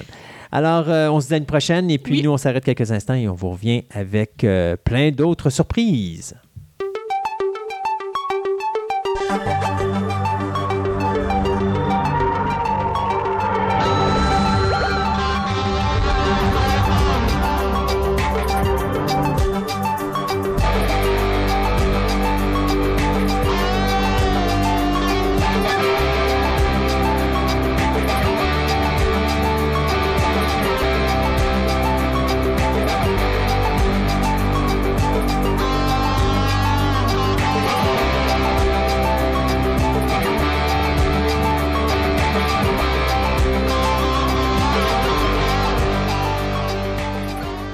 Des planètes, des ordis, de l'ADN, tout ça au programme avec Sébastien et la chronique Science et technologie. Ben oui! Donc, on va commencer par Mars. OK. Donc, Mars, on s'entend que c'est le prochain objectif de la NASA. On- Moi, je sais pas. Dis-moi si je me trompe, là, Ouais. mais il me semble que personnellement, je recommencerais peut-être à aller sur la Lune avant de m'en aller sur Mars. Je te dirais qu'économiquement parlant, c'est probablement la Lune qui va être le premier objectif. Ben, ça, écoute, on s'entend que ce que la NASA a fait dans les années 60 euh, et 70 pour se rendre sur la Lune et marcher sur la Lune, dis-moi si je me trompe, mais présentement, on n'est même pas capable de faire ça. là. Ah non, on n'est pas capable d'y retourner présentement. Alors, on peut-tu commencer par la Lune avant d'aller sur Mars? ouais, Tu sais, je trouve ça complètement débile. Commençons par installer une base lunaire. Tu sais, que s'il y a un problème, au moins, on n'est pas loin. Que d'aller sur Mars, que s'il arrive un problème là-bas, tous ceux qui sont là-bas sont morts. Là. Il n'y a, plus au- il y a pas moyen de les sauver. Ben, tu vois, la. NASA, il y a comme un plan par rapport à ça, puis ça va un peu dans ce que tu dis. Mais j'ai l'impression qu'avant ça, il va y avoir du monde qui va aller sur, sur la Lune, pour la simple et bonne raison que, là, ce que je me rappelle bien les termes, c'est la, la fusion nucléaire. Un des, des, des- des éléments clés pour ça, en tout cas de, de ce qu'on est rendu, notre technologie, c'est l'hélium 3. OK. Donc, c'est une forme d'hélium particulière qui est produite par le Soleil, principalement. Mhm. Puis nous autres, à cause de l'atmosphère, ben, ils sont. Ils, ils rebondissent, puis ils- s'en vont dans l'espace, Oui. puis on, on en voit une quantité minime sur Terre. Alors que la Lune, ben, elle n'a aucune atmosphère, donc c'est une mine Oui. d'hélium 3. Et je te dirais que la première prochaine conquête de l'or, là, c'est la- la- la- la- le fait que le monde va partir avec leur pelle pour aller voir quelque chose, ça va être sur la Lune. Parce que le monde va vouloir, tout vouloir avoir leur partie de la Lune pour avoir la, possibilité de- d'extraire Leur l'hélium 3 pour pouvoir faire de la fission, pour avoir l'énergie quasiment infinie. Ça, là, regarde, ça, ça va être la prochaine euh, grosse. C'est la première fois que quelqu'un va mettre le, remettre le pied sur la Lune. Là. Regarde bien ça. Les, Les autres- Chinois ou tout les le monde va suivre après. Parce que ça se joue entre les deux. Là. Ah oui, c'est chinois, américain ou privé. Ou privé, oui, c'est Parce que vrai. le SpaceX, là, Ouais. c'est majeur, Ouais. eux autres, là. Ils sont en train de devancer la NASA, là. C'est totalement privé. là. Mm. Donc, ah non, non, regarde, les corporations, là, on, on va en entendre parler. Donc, après la Tyrell Corporation dans Blade Runner, on va avoir ça. un X Corporation dans l'espace. Exactement. Donc, ça, ça dit, ceci dit, euh, terraformer Mars. Première chose, elle dit, ben, ce ce serait le fun d'aller sur Mars, de faire une base, mais ça serait peut-être le fun du- de la terraformer pour se faire une deuxième terre, Mm. pour essayer de scraper d'autres choses à- ailleurs. là. pourquoi pas? Pourquoi pas? On, a, on est en train de scraper à la terre, autant en scraper un autre. ben voilà. Euh, donc, le Soleil, OK, projette plein de particules qui sont chargées sous forme de vent solaire. OK? Donc, notre champ magnétique naturel, à nous autres, nous empêche d'être euh, d'être attaqué par ces vents solaires-là, d'être touché là. Donc, en fin de compte, notre euh, champ magnétique naturel, la Terre, fait que les, les vents solaires rebondissent puis ils sont chassés de... On est Si- protégé. C'est ça. Si on n'avait pas notre champ magnétique, On serait pas là. ben, le, le- les vents solaires, finalement, chasseraient notre atmosphère tranquillement, puis ça rendrait la Terre inhabitable en vraiment pas très longtemps. OK? Donc, les, recherches- des récentes euh, recherches ont, ont démontré que Mars, à une certaine époque, avait eu effectivement une atmosphère très épaisse, qui avait pu abriter des océans liquides, puis un climat beaucoup plus chaud que présentement. Les, les- les savants de la NASA pensent qu'il y a plusieurs millions d'années, le champ magnétique de Mars s'est écroulé pour une raison quelconque, ça on ne sait pas. Et que juste euh, le fait que c'est le vent, les vents solaires à ce moment-là du Soleil qui ont scrappé toute l'atmosphère puis qui a fait que Mars est devenu inhabitable. Des récentes simulations ont démontré qu'il serait possible de restaurer l'atmosphère de Mars de manière naturelle. Donc, à ce moment-là, l'idée, ça serait de mettre euh, quelque chose entre Mars et le Soleil, donc en orbite, qui, qui pourrait projeter un puissant bouclier magnétique. Donc, qui protégerait Mars des vents solaires. Puis à ce moment-là, Mars serait peut-être capable de régénérer son, euh, son atmosphère elle-même. OK. OK? Ce genre de technologie-là n'est pas si loin que ça parce que présentement, on est en train de faire des recherches là-dessus pour en équiper des futurs navires spatiaux pour protéger les astronautes, justement quand ils vont Mhm. faire des voyages dans. Pour pas avoir des fantastic, On, on Four. revient-tu avec quelque chose qu'on avait vu dans Highlander 2? Je sais pas si tu te rappelles, à un moment donné, à cause de la couche d'ozone, il avait fait un bouclier. Ben, ça ressemble un peu, eux autres, c'est la bouche d'ozone, Ouais. mais nous autres, c'est le bouclier magnétique qu'on parle, mais c'est à peu près dans le même, Même genre. concept. Euh, donc, une fois que Mars aurait re- reconstruit un peu son atmosphère, la température de Mars, selon les simulations, pourrait au moins augmenter de 4 degrés. Juste en augmentant de 4 degrés la température de Mars, ça ferait fondre les réserves de CO2 qui sont gelées sur les pôles. Parce qu'il s'est fait tellement froid que le CO2 est gelé, ça donne la glace. Là. Le fait que le CO2 fondrait, il, de- il redeviendrait euh, sous forme gazeuse, ça ferait un effet de serre. Donc, ça recontinuerait à augmenter beaucoup plus la, la- la température de, de- de La- Mars, à un tel point que probablement que ça serait assez pour faire fondre des réserves d'eau Ouais. de Mars. Donc, à ce L'attraction est beaucoup moins grosse que sur la Terre. je pense qu'elle est un petit peu plus petite, Mars. me À ce moment-là, est-ce qu'on peut considérer que l'être humain pourrait vivre plus longtemps? Ben, peut-être pas plus longtemps, mais on aurait peut-être moins mal au dos. oui, ça, c'est sûr. Est-ce que ça peut amener d'autres complications? Oui, ben c'est sûr. là, regarde, c'est le fait que, si, mettons, si l'atma- la- la- la- l'attraction terrestre, ben, la martienne est plus basse, donc ça, va, ça fait le même effet que le- les, les astronautes dans l'espace, leurs muscles ils se dégénèrent très rapidement parce qu'ils n'en ont pas besoin. OK. Ce serait la même chose que les martiens, les gens qui vivraient sur Mars, mais quand ils reviendraient sur Terre, ils trouveraient ça pénible. Oui. Euh, pour ceux Ben, qui l'ont vu il y a un- dans Il y a un film qui vient de sortir il n'y a pas longtemps la qui s'appelle. série, euh, euh, voyons, euh, sur Sci-Fi Channel, la série de science-fiction qui est très bonne. Là. Ah, mais non, non, mais. euh, hein, c'est pas Inception, mais c'est un nom de style là, en tout cas. Où, justement, il y a- ça se passe dans le futur, puis là, il y, a des- il y a une société martienne, puis tu vois, les martiens, dans la deuxième saison, il y a des martiens qui débarquent sur Terre. Puis ils sont totalement désorientés parce que justement le- la, la pesanteur est beaucoup plus forte pour eux autres. Puis eux autres aussi, c'est euh, le fait que la Terre, euh, c'est leur sens d'orientation qui Ok. est aussi déjoué mais parce euh, que la manière comme c'est il y a fait. un film qui s'est fait il n'y a pas longtemps qui s'appelle. The Space Between Us, où tu as le premier garçon qui vient sur, au Oui, monde. je l'ai sur pas la- vu encore, Ah, il lui. est- ben, Ça c'est va l'air bon. intéressant. C'est bon. Le, con- le concept est bon. Euh, bon, le film, il y a un petit peu de longueur, mais, mais l'idée était là. Le petit gars s'en va, il vient au monde sur, la, sur Mars. il revient sur Terre, première complication, mais à la longue, c'est son cœur qui grossit parce que là, il, il, il force Il beaucoup plus. C'est ça, il faut qu'il pompe plus et tout. là. Ouais, c'est ça. Donc, ça, c'est toutes des affaires que. Mais c'est plus facile de te régler ton problème de l'autre bord parce que tu as juste à le matin, quand tu te lèves, tu te mets des poids. Fait que ça te fait. euh, Mais c'est pareil comme ça, on le voyait beaucoup dans les livres d'Isaac Asimov. Là. Mm. Ça fait la même, où justement la, Terre avait colonisé plein de planètes, puis que les extraterrestres, en tout cas les, les extraterriens, mettons, mhm. quand ils revenaient sur Terre, il y avait bien beaucoup de difficultés. Ouais.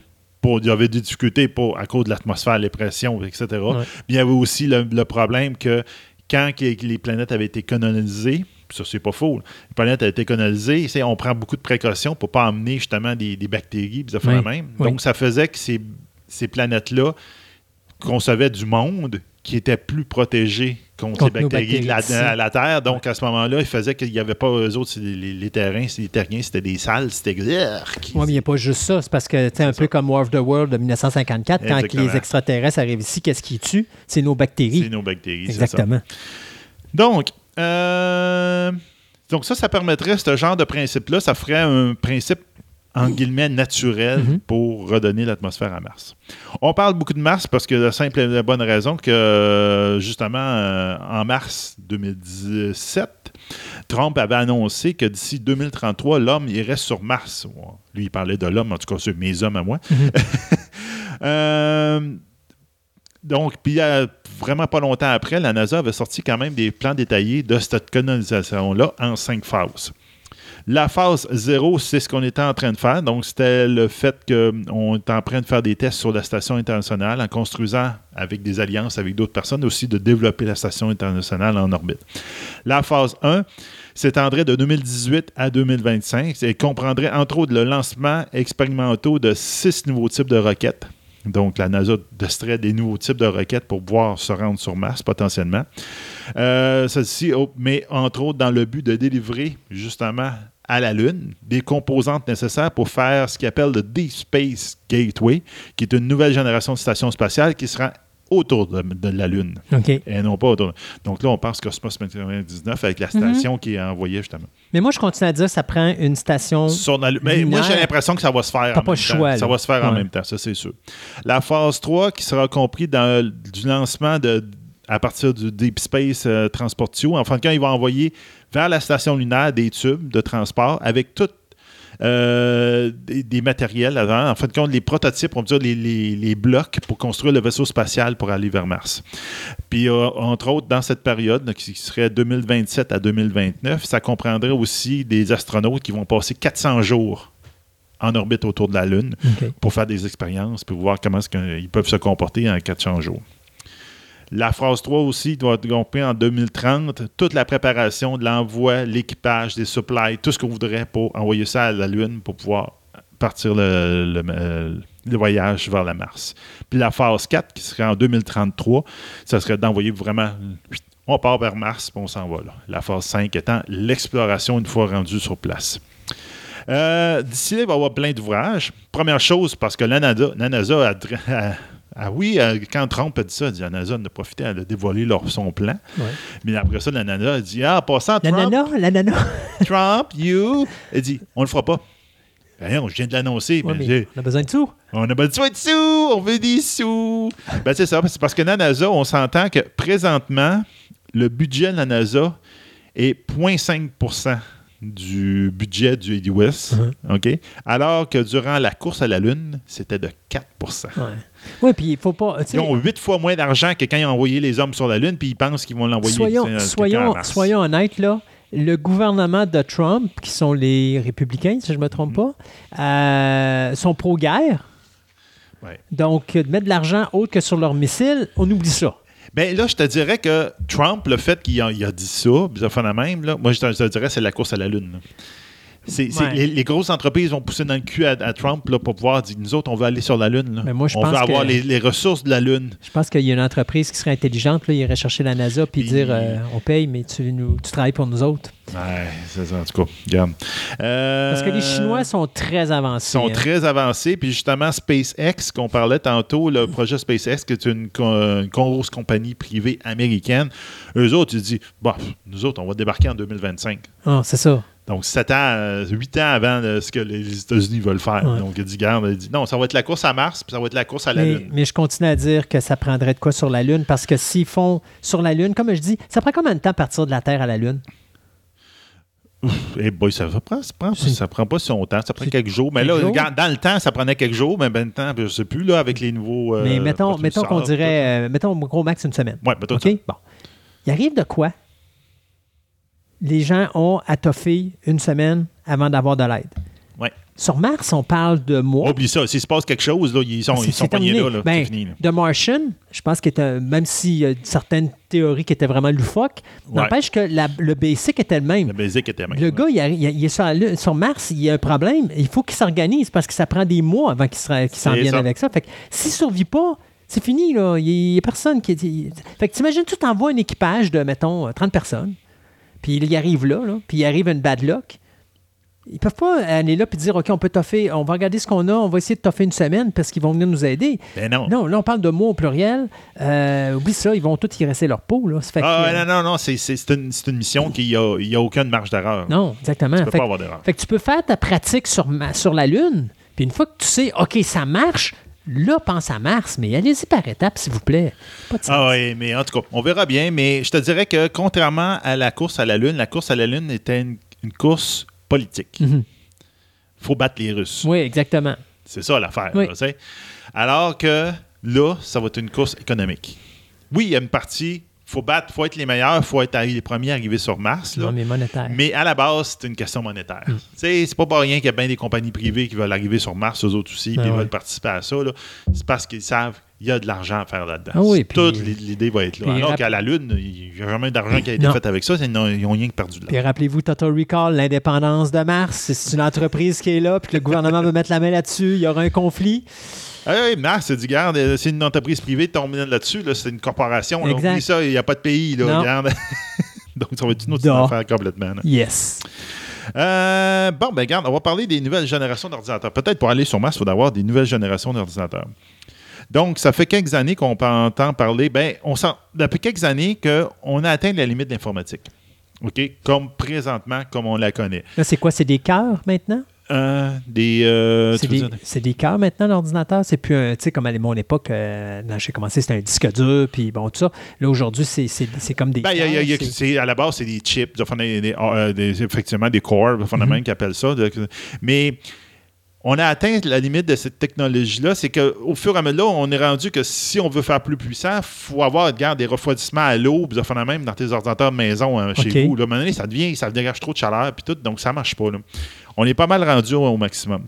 Donc, il faut trouver une nouvelle méthode pour bâtir l'ordinateur. Ben, en fin de compte, il faut, faut aller ailleurs, carrément ailleurs. Donc, c'est pour ça qu'on entend de plus en plus parler des, or- des ordinateurs quantiques. OK. Qu'est-ce qu'un ordinateur quantique? Regarde, là, c'est là que Stéphane aimé ça être là. Oui, hein? Donc, euh, la physique quantique, OK, dit qu'un électron peut être à la fois une particule puis une onde. OK? Donc, il y a une dualité. Et que cet objet, peut- euh, que des objets peuvent être à plusieurs endroits en même temps et que certaines particules peuvent, avoir, peuvent être con- euh, connectées instantanément, quelles que soient les distances qu'ils vont. En fait, c'est comme un peu la base de la, de la téléportation. OK. OK, il y a beaucoup d'affaires. de- Donc, une particule que tu, tu interagis dessus, mais son double qui existe à l'autre bout de la galaxie, ben, si tu la, la tournes d'un bord, elle va tourner de l'autre bord, elle aussi. Donc, tu sais, il y a un lien. Donc, c'est pas bien connu, c'est encore une théorie, mais il y a quand même des principes qui, qui existent, puis qui sont applicables, puis qui sont vérifiables. On n'ira pas plus loin sur la physique quantique parce que là, ça, regarde, On on, va perdre. on va perdre tout le monde. regarde, euh, même du monde connaît ça, c'est pas facile d'expliquer. Donc, présentement, nos ordinateurs, ils travaillent avec des codes binaires. De- de- du premier ordinateur qui a été créé jusqu'à la nouvelle, Ça, c'est le nouvelle 1 génération. 0 0 C'est 1, 0, 0, 0, 1, 1, puis on Ok. se compte des jokes de même. Ouais, d'où le mot LOL. Là, c'est ça. 1, 0, 1. Euh, L'ordinateur quantique, euh, lui, utiliserait des. Pas des bits, donc un bit c'est 1 ou un 0, un co- code binaire. Lui, il utiliserait ce qu'il appelle des qubits. OK? Qu'eux autres, ils peuvent être des 1, ils peuvent être des 2, mais ils peuvent être aussi entre les deux. God. Je te dis. Ça, c'est la raison pour laquelle j'ai débarqué de la science, là. En tout cas, comme j'ai marqué ici sur ma feuille, c'est You get the point. Ouais, ouais. Inquiète-toi pas. Pas besoin d'aller plus loin. Les 1, les 2, puis les demi 1 et 2. C'est ça. Puis des peut-être que 1, Ouais, puis des non, peut-être, regarde, en tout cas. Avec la racine carrée 2 et l'intersection. Ça permettrait donc à l'ordinateur quantique d'avoir une capacité de calcul complètement hors du commun, dépensant les rêves les plus fous que les, des ordinateurs présents. OK? Euh, dans une extrême li- euh, euh, dans un, un essai limité, ils ont réussi à faire un circuit quantique de 2 qubits. OK, juste 2 bits, là. Les savants ont été capables, avec ces deux qubits-là, de dépasser toutes les capacités de calcul dans l'ordinateur standard OK. avec King 2. Donc, on s'entend que s'il arrive à faire aller la science jusqu'à plus que 2 qubits, là, on vient de sortir une autre génération d'ordinateurs avec des cellulaires qui vont être aussi puissants que les ordinateurs qu'on a présentement dans nos maisons. Donc là, ça va être complètement une autre affaire. Pourquoi avoir un ordinateur? On- pourquoi avoir un portable? On a juste à avoir tout sur le cellulaire. Oui, mais c'est ça. Ben là, regarde, là, ça ouvre aussi la, la- la porte à des cellulaires, les implants. Ouais, mon Dieu, oui. Regarde, là, on rentre dans la science-fiction, mais la, la science-fiction s'en vient. là. Non, ben écoute, euh, je pense qu'on s'en rend compte. là. Je pense que Minority Report, quand tu le regardes, n'est pas si loin de la réalité que ça. Ah ouais, ben regarde, on a dernièrement justement qu'on euh, Black Mirror, de de même, Mhm. ils sortent beaucoup des affaires des implants, même externes, de de même. Là, là, ça donne. Effectivement, on n'est peut-être pas si loin que ça. C'est- pas dans un futur si loin. là. Euh, on pourrait peut-être utiliser aussi l'ADN pour faire des clés USB. OK. OK, tu vas voir. Euh, L'ADN contient tellement d'informations que si on l'utilisait comme un média d'enregistrement, comme une clé USB ou un disque dur, on pourrait conserver toute l'information que l'humanité a jamais produit OK, dans l'espace d'un garage double. OK. Donc, ça en contient pas mal. OK? C'est pourquoi le MIT et Microsoft se sont lancés dans l'idée de permettre d'enregistrer des données dans un brin d'ADN et espèrent obtenir leur but d'ici la fin du siècle. Donc, c'est pas long. Non, ça c'est sûr. Euh, On commence le siècle. oui, c'est ça. Donc, euh, non, On sera plus là. On sera pas là. Mais. Euh, donc, la bonne vieille technique du ruban magnétique est vraiment euh, peu coûteuse, OK? Puis qui peut contenir, en gros, des informations pour 30 ans. OK? Donc, un 10 jours, tu as juste d'informations dessus. Ben, après 30 ans, normalement, il va y avoir assez de défauts tu ne pourras plus la lire. Un terabit de données va contenir, c'est contenu dans un rouleau, une bobine. Mhm. OK? On parle Euh, des vieilles bobines. Des comme bonnes dans- vieilles bobines magnétiques. Oui, Ouais, oui, bobines comme quand- magnétiques. si vous écoutez les vieilles séries des années 70, C'est ça. là. C'est encore, c'est encore un média euh, comme ça qu'il qu'il utilise souvent. Là. Ah oui, OK. Ben oui, c'est juste un 10 heures, c'est juste que c'est un, Ouais. c'est un disque, mais c'est la même matière. C'est les mêmes manières de, de- de conserver les données. Quand on considère que dans les deux dernières années, nous avons produit plus de données que durant toutes les années précédentes de l'humanité, on a un méchant problème de stockage. Ça, c'est sûr. Donc, il faut trouver un moyen de, de stocker ça. Donc, l'ADN semble être donc, un des possibles choix euh, pour ça, étant donné sa, sa- sa capacité d'emmagasiner des données. Ainsi, de, aussi sur un très petit espace, ça ne prend pas beaucoup de place. Puis, à la base, c'est bon pour 70 ans. Donc, par rapport aux 30 ans pour les bobines magnétiques, c'est 70 ans. Donc, on vient à peu près un petit peu plus que doubler no- notre temps. Puis si tu clones ton ADN, tu perds-tu de l'information? Ben, peut-être. Hmm. On va attraper le cancer des informations. Euh, Cette possibilité a été démontrée euh, juste cinq ans. Il y a cinq ans, ça a été démontré. Mais maintenant, ça, je te dirais, ça serait six ans. Ouais. Quand un généticien de l'Université d'Harvard a réussi à encoder tout son livre sur le sujet, incluant les images en JPEG, etc., sur 55 000 brins de données d'ADN. OK. Donc, il a été capable de le faire. Depuis, cette- depuis ce moment-là, ben, la technique a été quand même raffinée et euh, on est présentement capable d'enregistrer 250 millions de gigabits de données sur un seul brin d'ADN. Donc, ça fait quand même pas mal. On s'en doute quand même, ce processus-là est quand même assez lent. faut, faut que tu le tisses, ton ADN. est relativement coûteux. OK? Euh, Microsoft a quand même réussi à encoder 250 mégabytes de données, soit l'équivalent de 100 classiques littéraires, dans un seul processus, donc, donc en une fois, dans un processus autom- automatisé. Donc, ils ont été capables, quand ils ont créé leur ADN, ils ont été capables de- de créer 400 bits par seconde. Ils ont gravé, on pourrait dire, de tisser leur ADN de 5 400 bits par seconde de données. On s'entend que c'est lent par rapport à nos disques durs, etc. Là. Puis euh, Microsoft pense, euh, dans pas très longtemps, d'atteindre le 100 bits par, de- par seconde. Dans pas longtemps. Wow. Donc, on s'en va tranquillement vers là. Donc, on n'est vraiment pas loin. Je pense qu'on on pourrait arrêter là pour celle-là. Puis on pourrait continuer la prochaine fois. Parce que là, regarde, euh, j'ai fait mon temps. Bon, OK. ben, euh, OK. Parce que là, tu as peur de trop dépasser avec Ben oui, ben c'est ça. là, on Bon. peut regarder. Ben, écoute, on va, on va se garder ça à la prochaine chronique, euh, si, si, si, si tu prends ça comme ça. Ben oui, je vais le prendre même. Bon, OK, d'abord. Ben, écoute, Sébastien, merci beaucoup de nous avoir parlé d'ADN, d'ordinateur et de, De maths. Mars. Regarde, on est tombé dans tous les domaines. C'est incroyable. Ben oui.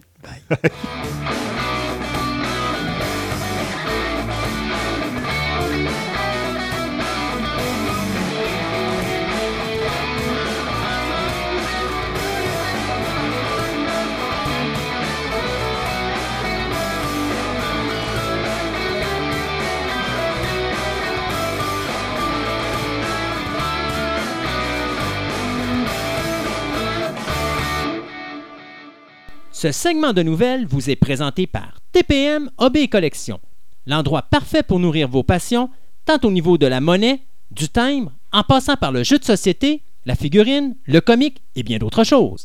TPM et Collection, deux succursales pour vous servir, Fleur de Lys au 550 Boulevard Amel, Québec, et au Mégacentre Rive-Sud, 655 de la Concorde à Lévis.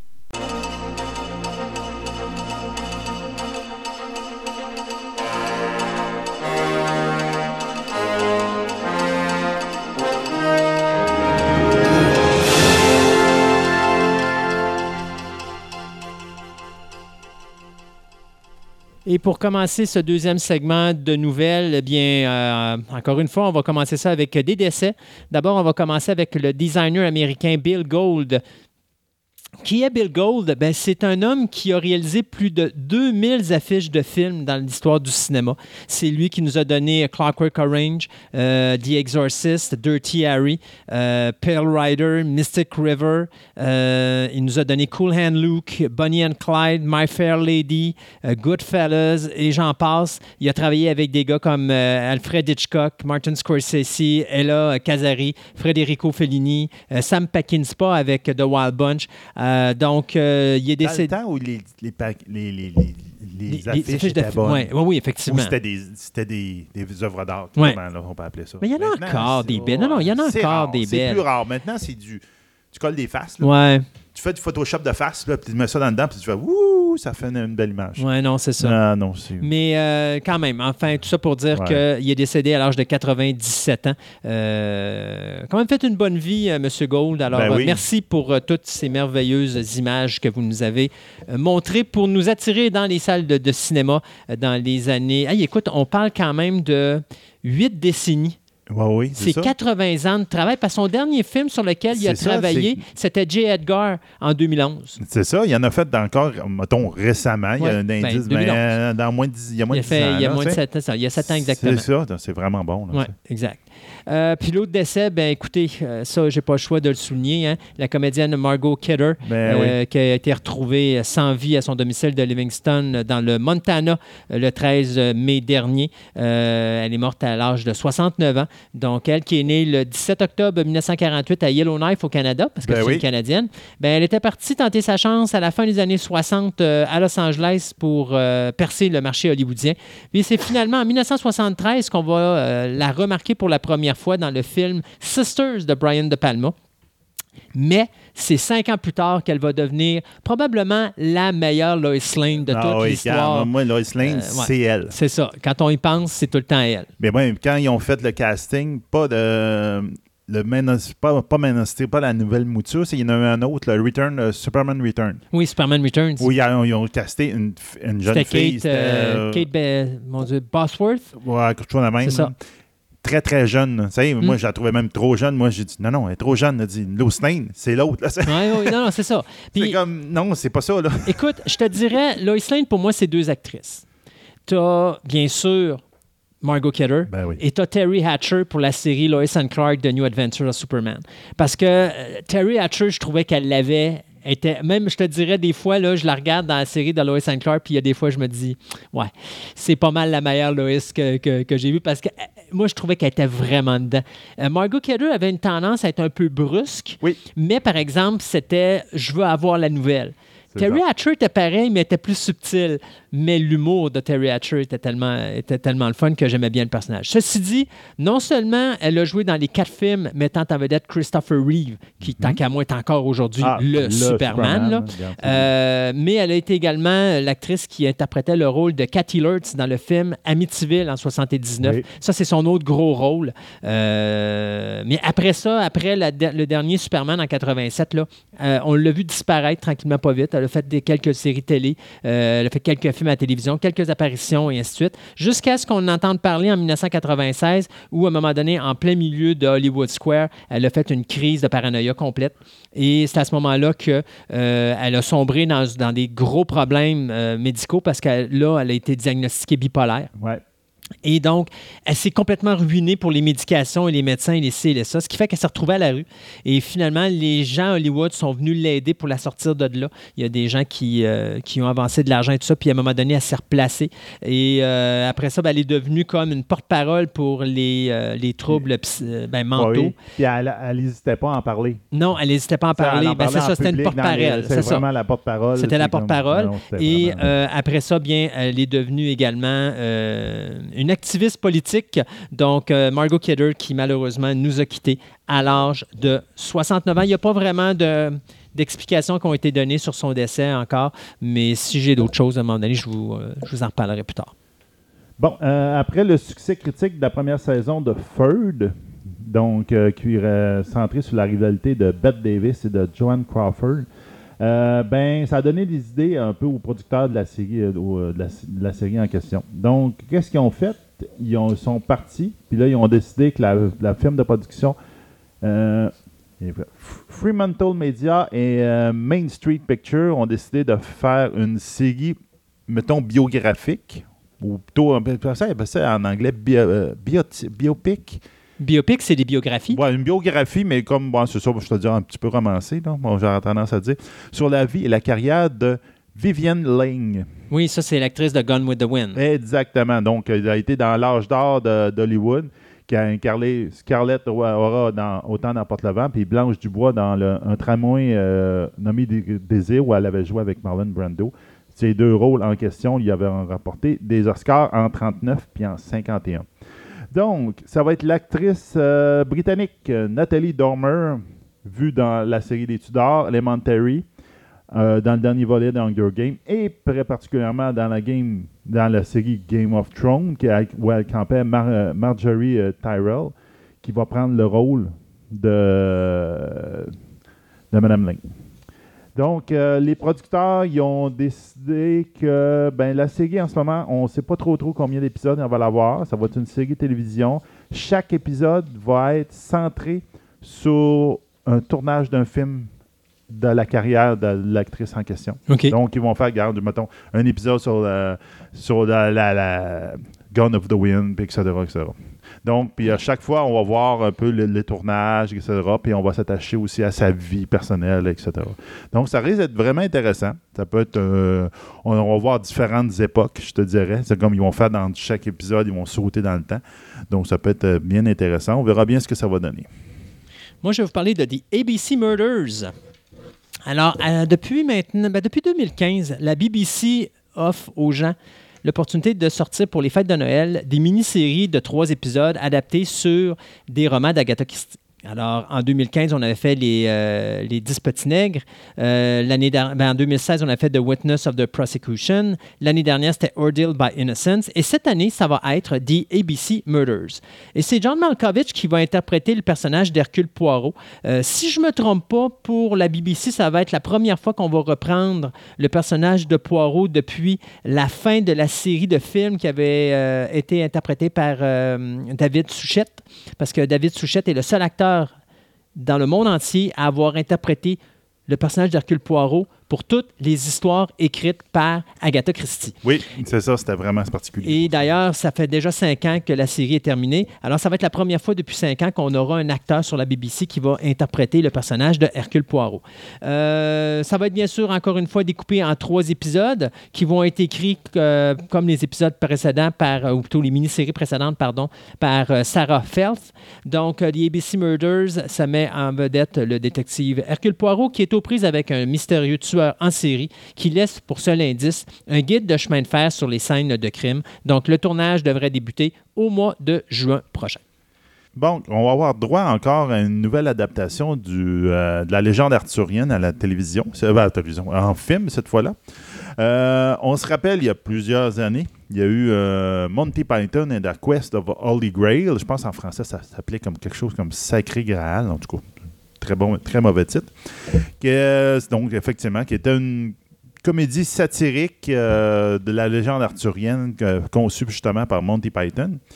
Ben, de cette euh, adaptation cinématographique, il y avait eu une pièce de théâtre en 2004 qui avait été créée qui s'appelait Spamalo. Pour dire, euh, genre, euh, les je ne sais même pas vraiment d'où vient le nom. Là. Euh, il y a eu à peu près 1500 représentations, même avec une adaptation française aussi en France. Donc, euh, ça a quand même joué beaucoup. Et là, ils ont décidé d'adapter l'adaptation au cinéma. OK, on adapte une adaptation. Yes. Donc, si on se comprend bien, il va y avoir Spamelo, le film, qui est basé sur le Spamelo, la bande, la, la- la pièce de théâtre, qui est basée sur le The Quest of Holy Grail, qui est une, une, euh, une satire de la légende arthurienne. bon, en tout cas, donc, c'est pourquoi je me dis, les gens de Monty Python doivent bien rire en, en arrière de ça. Mais de toute manière d'une autre, c'est un des leurs qui est embarqué dans cette histoire-là, parce que c'est Eric Idle, qui est le membre, un des membres du célèbre groupe de Monty Python, et le créateur du, spectacle euh, du spectacle de Broadway, en, ce qui concerne Spamalo, qui il va être le producteur et le scénariste de l'adaptation en film. Donc, j'ai bien hâte de voir ce que ça va faire. Il parle d'un tournage prévu pour le printemps 2019. Le casting devrait bientôt commencer. On verra bien que- qui va illustrer tous les personnages à ce moment-là. Ça va être drôle. Star Wars. Eh bien, écoutez, après Han Solo, A Star Wars Story, après Rogue One, A Star Wars Story, eh bien, maintenant, nous aurons officiellement Boba Fett, A Star Wars Story. Ben oui. Donc, ce sera le troisième film qui va être dérivé de la saga Star Wars. Euh, on va suivre, bien sûr, les, euh, les pré-aventures de Boba Fett avant sa rencontre avec euh, le personnage de Han Solo dans épisode 5. Avant qu'il se fasse manger par un trou dans le sol. Et après avoir été envoyé par Megad dans la gueule du, euh, sa- du sarlac. Ouais, Euh, c'est ça, je me rappelais pas du nom. Là, a le sarlac, euh, donc, euh, parce que Han Solo, aveugle, avait euh, par accident accroché le backpack de. de... J'avoue pas. C'est jackpack plutôt. Son jetpack, puis Ouais. il l'avait envoyé dans le trou. Ouais, Avec le Fuller Sound. Là, Ouais, ben, comme on a eu comme un rot par la suite Ouais, pour dire qu'il avait été digéré. Ceci dit, moi, ce qui m'intéresse dans cette nouvelle-là, c'est de savoir qu'après les réalisateurs Joe Johnston, qui nous avait donné Captain America, et euh, Joss Trank, qui nous a donné euh, le très pénible Fantastic Four, eh bien, c'est finalement l'acteur, le réalisateur, pardon, James Mangold, qui nous a donné Wolverine, Logan, euh, Copland, 310 euh, pour Yuna, Walk the Line, Kate et Leopold, Identity et Night and Day. Donc, le gars, il a fait beaucoup d'affaires. Oui, oui, oui.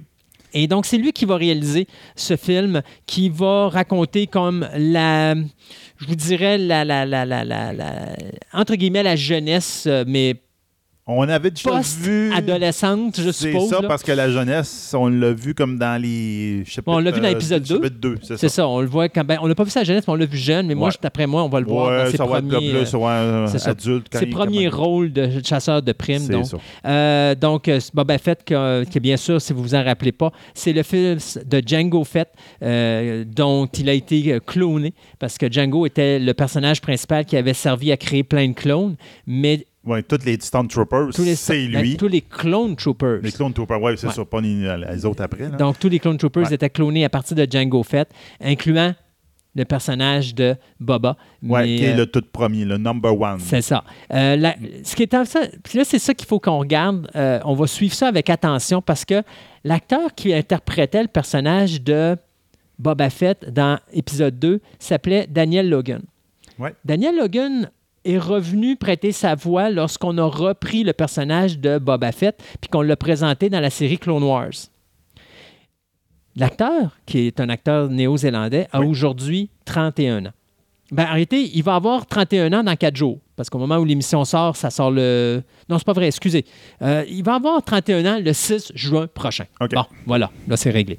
Euh, Est-ce que ça serait drôle s'il pouvait reprendre le, rôle du personnage? Mais moi, je pense que ça serait le meilleur affaire. Ça serait vraiment trippant Les parce fans que. seraient- ils- ils Ben oui, puis je pense que ça serait quelque chose de vraiment le fun de revoir tout simplement un acteur qui a interprété un personnage jeune, le reprendre plus vieux, Ben puis euh, oui. continuer avec la lignée. Je pense que ça serait vraiment euh, euh, exceptionnel. Ça ne peut pas dire que ça va arriver, mais présentement, je vous dirais que euh, l'i- l'idée doit voler pas mal dans les airs de, de Lucasfilm et de Kathleen Kennedy. Est-ce qu'ils vont vouloir jouer avec, avec Solo? J'ai- Ben Solo, l'acteur a signé pour trois films. Ça, c'est un petit échappatoire qu'il y a eu. Là. Ouais. Et ça a bien été spécifique. Oui, ça pouvait être des suites, mais ça pouvait être également que le personnage va apparaître Ouais. dans d'autres films. Ça peut être aussi niaiseux que euh, Boba qui est dans une espèce de bar en train de chercher un personnage, puis à un moment donné, dans le coin, tu vois Han Solo.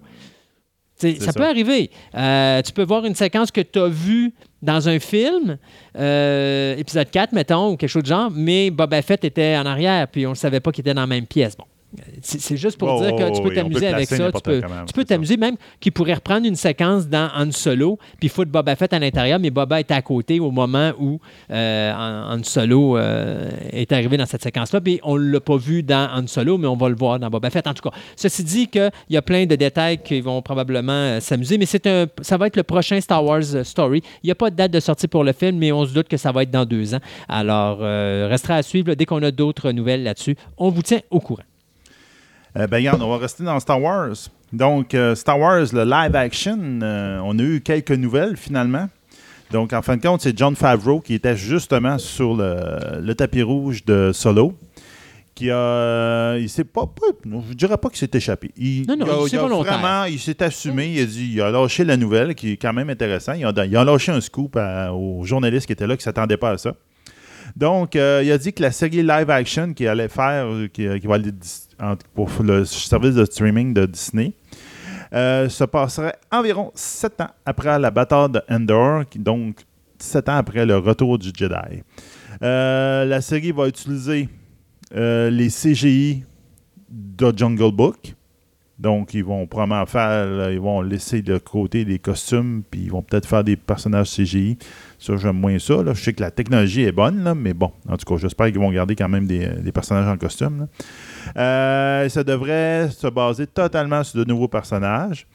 Donc, c'est quand même un tout petit peu étrange dans le sens que Disney, ben Disney, j'allais dire LucasArts, en ce moment, est en train de, de tout s'éloigner de l'ancienne série et de tout faire dans la nouvelle. Dans la nouvelle trilogie, donc genre tous les jeux vidéo, enfin, même, ils ont commencé à délaisser l'époque des, euh, des trois premiers films, puis là, ils s'en vont. Puis là, ils font quelque chose comme, oui, il est après les autres films, mais pas tout à fait dans les nouveaux. On va peut-être voir un peu l'introduction, parce qu'en fin de compte, euh, sept ans après la bataille d'Endor, je pense que c'est quelques années après le, la New Republic, la fondation de la New Republic qu'on voit dans les nouveaux films. Et peut-être qu'on va voir le début du New Order. là. donc, euh, c'est peut-être dans ces eaux-là qu'ils vont jouer. On verra bien. Bon, on verra ça. Plein de petites nouvelles. On va faire comme toi, mais en réunir Ah plusieurs. oui, vas-y. Euh, D'abord, euh, pour Netflix, Idris Elba, qu'on a vu dans Thor, la trilogie, et dans Pacific Rim, bien, va jouer réaliser et composer la musique pour une euh, version moderne du euh, roman de Victor Hugo, Le Hunchback de Notre-Dame, bien sûr pour la compagnie Netflix. C'est euh, Michael Miltrick qui, va écrire le scénario, lui qui nous avait donné le scénario de The Giver. Et Elba, lui, bien, va. il a déjà fait, c'est pas en réalité sa première réalisation, c'est sa deuxième, parce que sa première avait, avait été faite justement pour toujours Netflix. C'était Yardle. Puis aussi, il avait joué et produit euh, la comédie Turn Up Charlie également qui avait été euh, commandé en série té- télé pour Netflix. Donc, euh, Hunchback, euh, ça s'en vient. Un autre projet aussi pour Netflix, bien juste vous dire que Guillermo del Toro vient de signer avec le, le poste de streaming pour réaliser une série télé qui va s'intituler Guillermo del Toro Presents 10 After Midnight. Donc, c'est une série anthologique d'horreur qui va faire en sorte que Guillermo del Toro va pouvoir choisir lui-même les histoires qui vont être présentées dans cette série-là. Il va en écrire et réaliser quelques-unes. D'autres, ben, ce sera d'autres réalisateurs et scénaristes qui vont s'impliquer là-dessus. Mais encore là, il n'y a pas de date de confirmation pour la sortie. tellement ait quelqu'un qui ordonne carte blanche pour faire son projet sur euh, Cthulhu, là, qui voulait faire. euh, comment ça s'appelle euh, Mountain of Madness. Oui, oui, oui, oui. Ben, Parce se- qu'il avait voulu le faire, puis Ouais. c'était parti. Mais Ouais. À un moment donné, ils ont voulu y mettre des bâtons dans les roues pour limiter ses affaires, puis il a tiré la plug. La là. plug. Mais j'aimerais ça. qu'il- C'est Ah. sûr.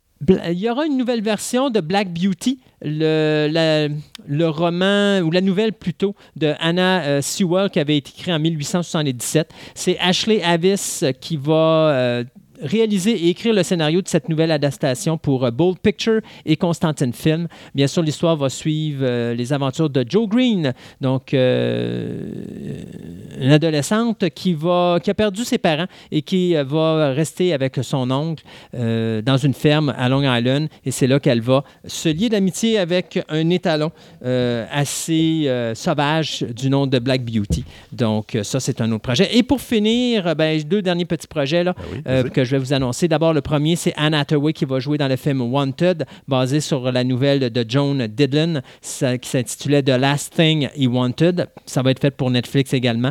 Donc, euh, c'est l'histoire d'une journaliste qui euh, hérite euh, de la position de son père dans un. Il appelle ça as an arm euh, deal maker, donc c'est-à-dire c'est quelqu'un qui fait des deals pour vendre des armes. Euh, là, va se ramasser dans une histoire abracadabrante euh, avec un- une affaire qui se situe entre l'Iran et euh, euh, un, autre, un autre endroit. Alors, il n'y a pas trop d'informations de laisser là-dessus, mais tout ça pour dire qu'Anne Hathaway s'en va en direction de Netflix. Et finalement, juste vous dire que Clint Eastwood, à l'âge de 87 ans, retourne à la réalisation et à l'acting avec le film The Mule. Donc, ça va suivre un vétéran de la Seconde Guerre mondiale devenu passeur de drogue pour un cartel mexicain à l'âge de 90 ans. Lâche pas Clint. Euh, D'ailleurs, ce qui est drôle, c'est que Clint va retrouver l'acteur Bradley Cooper sur ce tournage-là. Euh, Bradley Cooper, si vous en rappelez pas, c'est lui qui faisait le personnage principal du film American Sniper, qui avait été réalisé à l'époque par Clint Eastwood. Donc, le scénario de The Mule sera signé par Nick Shen. Et donc, à l'âge de 87 ans, Clint continue à faire des films. Il y a deux hommes que je trouvais indestructibles dans l'univers. Christopher Lee, qui nous a quittés il n'y a pas si longtemps, Ouais. et Clint Eastwood. C'est des gars que quand tu regardes à l'écran, tu les vois vieillir, puis tu te dis, il n'y a jamais rien qui va. Tu sais, c'est des cockroaches. Tu peux pas Tu peux pas éliminer. non, tu peux pas éliminer ces gens-là. Même morts, ils vont toujours rester présents dans, dans mémoires. trouvé et dans très gentil avec lui-même, mais en fait, il a 87 ans puis il se donne 90 ans dans son Ouais, film. mais ça. Clint, c'est Clint, hein? Euh, ben, finalement, on va peut-être avoir un autre film sur G.I. Joe. Ça, j'ai hâte. ouais, c'est ça. C'est à peu près ça. En tout cas, donc, euh, on a eu des très mauvais. Ou En tout cas, ben, moi, en tout cas, moi, je les ai trouvés franchement mauvais. Euh, The Rise of Cobra et Retaliation, qui étaient deux films dans l'univers de G.I. Joe. Donc, euh, on se rappelle que G.I. Joe, c'est nos petits bonhommes soldats qu'on on jouait avec les Transformers euh, dans les années 80. Donc, même avant. Donc, euh, ben, c'est Paramount ont décidé d'ajouter à leur très grande liste d'associations avec Hasbro un film de G.I. Joe. Mais ils ont décidé de ne pas prendre des G.I. Joe, de juste en prendre un. Ben, ça, c'est comme le deuxième, là. mauvais, là. Ben, comme ils ont fait avec euh, le film avec The Rock. Ouais, c'est ça. C'est pratiquement ça qu'ils ont fait. Donc, ils vont prendre Snake Eyes, donc qui est comme l'espèce de ninja qui parle pas de- dans- dans les gentils, qui vont prendre ce personnage-là, puis ils vont faire un film avec lui. Ça va être le comme ça va être le writer de Beauty and the Beast et de Huntsman de Winter War qui euh, Evan hey boy, Evan Spiliotopoulos qui va euh, écrire le script de, de ce, de ce futur film qui devrait qui est déjà annoncé et qui devrait sortir en 2020. Donc, on verra bien ce que ça va donner. Donc, comme je disais tantôt, ben, on va suivre Snake Eyes, qui est l'espèce de ninja noir euh, qui ne parle pas. Puis probablement qu'on va voir le ninja blanc de, Ben, de- c'est- ouais. qui est dans Cobra pour qu'ils vont, euh, qu'ils vont s'am- euh, se tapocher ensemble. L'autre, quand il s'appelle Bodyguard euh, Storm, Storm Shadow. Star Shadow. Storm Shadow. Yeah, on finit revenir. J'ai tellement d'intérêt avec Ah, G.I. Joe aussi, que- totalement. Euh, donc, on verra bien. Est-ce que le personnage, l'acteur Ray Park qui avait joué justement euh, le personnage dans les deux films de Cobra va- vont être remis de l'avant? Moi, je pense pas, surtout que c'est un rôle muet, donc je pense pas qu'il y a un gros avantage qui garde l'acteur qui a- avec un masque sur la tête. Donc, euh, ça va être à suivre pour ceux qui aiment les G.I. Joe, mais moi, je pense que je suivrai pas. Là. Je vais passer mon tour. Ça peut être encore intéressant. Euh, parlant de Netflix, OK. Pour une compagnie de streaming, le plus gros budget alloué à un film était Bright. OK? Un film dont on a parlé, que moi, j'avais pas trouvé trop tripant, mais qui mettait en vedette Will Smith. euh, Il qui avait était- fait parler de lui parce qu'il avait coûté cher, justement. Blockbuster, 90 mais millions. Puis c'était euh, David Ayer qui avait fait le film, le même gars qui nous avait donné euh, Suicide Squad. D'ailleurs, en écoutant Bright, j'avais compris pourquoi Suicide Squad n'avait pas été si terrible que ça. Le film n'était pas mauvais, mais euh, tu vois vraiment que le problème est à la réalisation parce que le réalisateur a l'air d'un gars décousu. Et ce que Ouais. ça donnait dans Bright, ça donnait un effet d'un film décousu. Euh, eh bien là, on a un nouveau film que- qui va s'appeler euh, c'est Six Underground, je crois. Ouais. Ouais, Six Underground, c'est ça, qui va être produit par Skydance Media et Netflix, euh, qui va mettre en vedette Ryan Reynolds, ça c'est le gars qui fait Deadpool, qui va voir le scénario écrit par Reed Reese et Paul Wernick, ça c'est les écrivains et executive producers de Deadpool, et qui va être réalisé par, puis c'est là que ça se gâte, Michael Bay, les Transformers. Boum, boum. Ouais, boum boum. Alors, le film devrait débuter cet été pour une sortie en streaming euh, en 2019. Là où c'est le fun d'avoir cette nouvelle-là, c'est que le record de 90 millions, bien sûr c'est Michael Bay, vient de prendre le bar et on annonce que le budget pour ce streaming-là sera de 150 millions Ouch. de dollars et ça ne comprend pas le marketing. Euh, Comment qu'ils vont faire pour rentabiliser ça? C'est du Ben, streaming. C'est du streaming, mais euh, l'action de Netflix cette semaine a dépassé l'action de Disney. C'est malade. C'est malade, c'est ça, sais, mais c'est juste que ça montre le monstre qu'est Netflix. Qui est devenu Netflix. L'action vaut plus cher que. Disney, qu'on a dit que là, que c'était le, monstre, c'est c'est Godzilla. Là. Ouais, ouais, ouais. Mais là, il y a Mega Godzilla qui est à côté qui. Oui, mais il faut comprendre. pas, oui, il se bat parce que. Ben, il est original, on l'a vu, il est très agressif et tout, Ah tout, tout. Mais oui, c'est parce que c'est beau, mais l'argent que tu investis, il faut qu'il revienne quelque part. Et, et moi, là, je vois un film à 200 millions, c'est du streaming. Tu peux pas envoyer ton film dans des salles de cinéma ramasser de l'argent, là. Fait que, tu sais, quelque part, il faut qu'il y ait de l'argent qui rentre quelque part. Puis, je sais pas, est-ce que Netflix a des publicités? Je pense pas, c'est un streaming. Donc, c'est pas de pub. Ils font comment? Pour payer ça? Oui, OK, tu vas dire, ah oui, mais ils payent avec les, les- les- abonnements et tout ça, mais tu as une limitation quand même. Là. Oui, Fait que mais quelque il y a- part, il y a, euh, quelque chose, là, regarde, et il y a un modèle d'affaires, puis ça marche jusqu'à date. Faut croire, faut croire. Donc, euh, l'histoire ben, de Six Underground, c'est euh, six billionnaires qui, euh, finalement, euh, font semblant qu'ils sont morts. En tout cas, ils vont faker leur, euh, mort et qui vont former une élite qui va se battre contre les bad guys. Donc, ça va être un genre de A-team, quelque chose du genre. Alors, restera à voir là, ce que ça va donner, mais la clique là-dedans, c'est que Skydance ont déjà travaillé avec Netflix parce que c'est eux qui avaient fait la série Altered Carbon qu'on disait en début d'émission là, qu'il était sur la, la tranche présentement, euh, pas savoir si on savait si ça allait être renouvelé ou pas. Ouais. Fait que Six Underground pour 2019 avec notre ami Michael Bay qui se cherche une relève pour remplacer les Transformers lorsqu'ils vont lui dire c'est tu quoi après le box-office horrible du dernier film. Ben je pense qu'on va trouver une manière de se passer de toi. Bon. Euh, ben, regarde, on va donner euh, plein de petites nouvelles en vrac qui ont sorti dans les dernières semaines, mais par, euh, par rapport à un projet, Spider-Man. Donc, le nouveau, ben, le prochain Spider-Man. On sait qu'en ce moment, ben, cet été, euh, Spider-Man, on l'a vu dans une balance, je vends aucun punch. Euh, Spider-Man devient euh, officiellement, il est adoubé Avenger dans le dernier film des Avengers. Et que son film, son prochain film solo devrait sortir le 10 juillet 2019. Film qui n'a pas encore de titre, mais qui a plus en plus d'informations qui sortent par rapport à ce film-là. Bon, première chose, euh, ben, Spider-Man va devenir international dans le sens que il va y avoir beaucoup de tournages qui vont se faire à Londres. Donc, euh, est-ce que. Puis, ils ont confirmé que Spidey et Spider-Man vont effectivement avoir une, une section qui va se dérouler à Londres. Donc, est-ce qu'il va y avoir comme un échange linguistique, etc. Puis, c'est drôle, ça valide en partie une rumeur de couloir qui traînait depuis longtemps qu'une actrice française du nom de scène de Luna avait passé des auditions pour in- incarner le personnage de Gwen Stacy. Puis euh, c'est vraiment sans aucun, aucunement chercher à masquer son accent français dans, Mhm. quand elle parlait en anglais. Donc, ça peut-être que ça va un peu dans cette idée-là. Donc, peut-être qu'on va voir le personnage de Gwen Stacy qui va apparaître dans le show, puis que ça va peut-être être une, une personne étrangère à l'Amérique. Donc, on verra bien.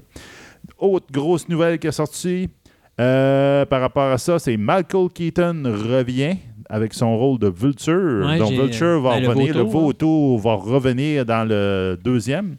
Et l'autre grosse nouvelle étant que ben il va y avoir au moins un, si c'est pas deux autres méchants. Le deuxième est vraiment euh, ben, Ils autre apprennent méchant. pas, hein? Ils Non, pas.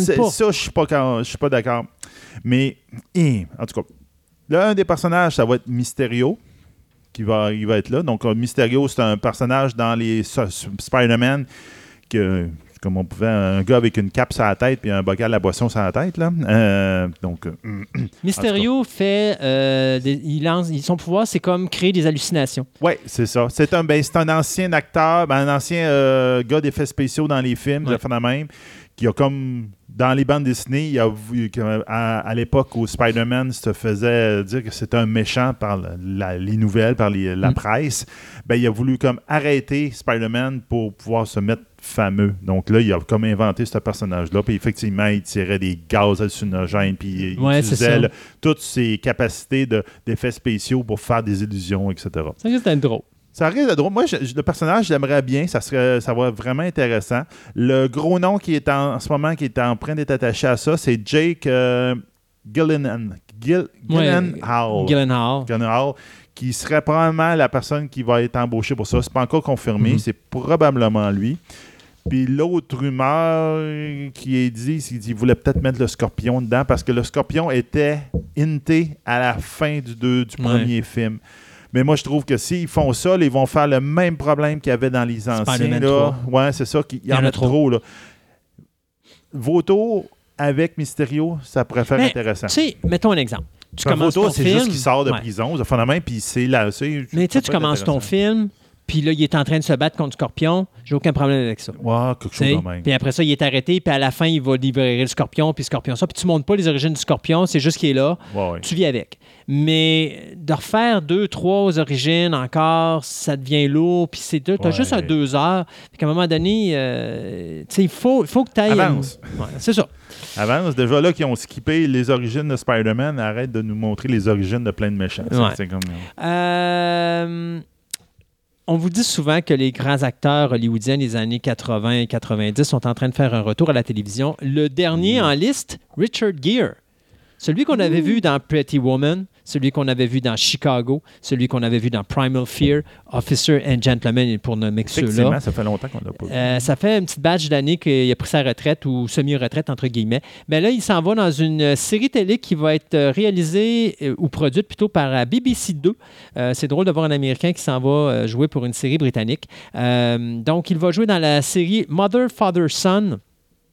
euh, qui va raconter les histoires finalement, ben, l'histoire de trois personnes. Donc, le père, qui est Max, donc pr- interprété par le personnage de Richard Gere, qui est un homme d'affaires américain, autodidacte et charismatique, qui possède des organes de presse à Londres et à travers le monde. Vous avez euh, Helen McClory, qui, qu'on a vu dans Harry Potter, qui, elle, va incarner euh, Catherine, pardon, qui est une héritière britannique et ex-femme de Max, et euh, l'acteur Bill How- Howell, pardon, qu'on a vu dans Glue et euh, Dunkerque, euh, qui campera leur fils de 30 ans, autodestructeur, et pourtant appelé à suivre les pas de son père.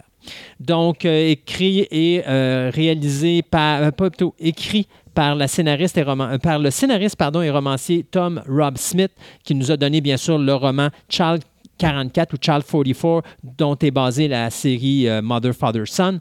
On dit que le tournage devrait débuter cet été à Londres et en Espagne. Euh, ça fait 40 ans que euh, notre ami Richard Gere est au cinéma. Et euh, ne sera pas la première parution à la télévision, parce qu'on l'a déjà vu dans un épisode de Kojak en 76, puis dans quelques téléfilms à droite et à gauche dans sa, jeune euh, carrière.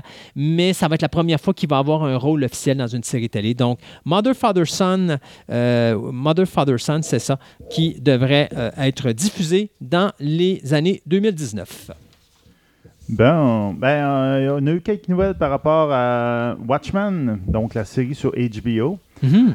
Euh, Il y a encore là beaucoup de secrets. On parlait de secrets tantôt là, par rapport à d'autres projets, mais ça aussi, il y a beaucoup de secrets parce qu'en ce moment, les seules choses qu'on. Ben, L'affaire qu'on ne sait pas, c'est il va-tu avoir des super-héros, puis c'est qui qui va les jouer? Techniquement, il va falloir, parce que s'il n'y en a falloir, pas... parce que euh, c'est Watchmen. ouais. Mais à date, là, en tout cas, ils, ils ont tout caché ça. Donc, on verra bien. Donc, on se rappelle que Watchmen, ben, c'est ça, c'est dérivé de la, série de, co- de comics, euh, gra- graphic novel, pour exactement le bon terme, de Alan Moore et de Dave Gibbon. Donc, euh, ça va être adapté par Damon Lindelof, donc celui qui avait fait Lost puis euh, Leftover à, HBO.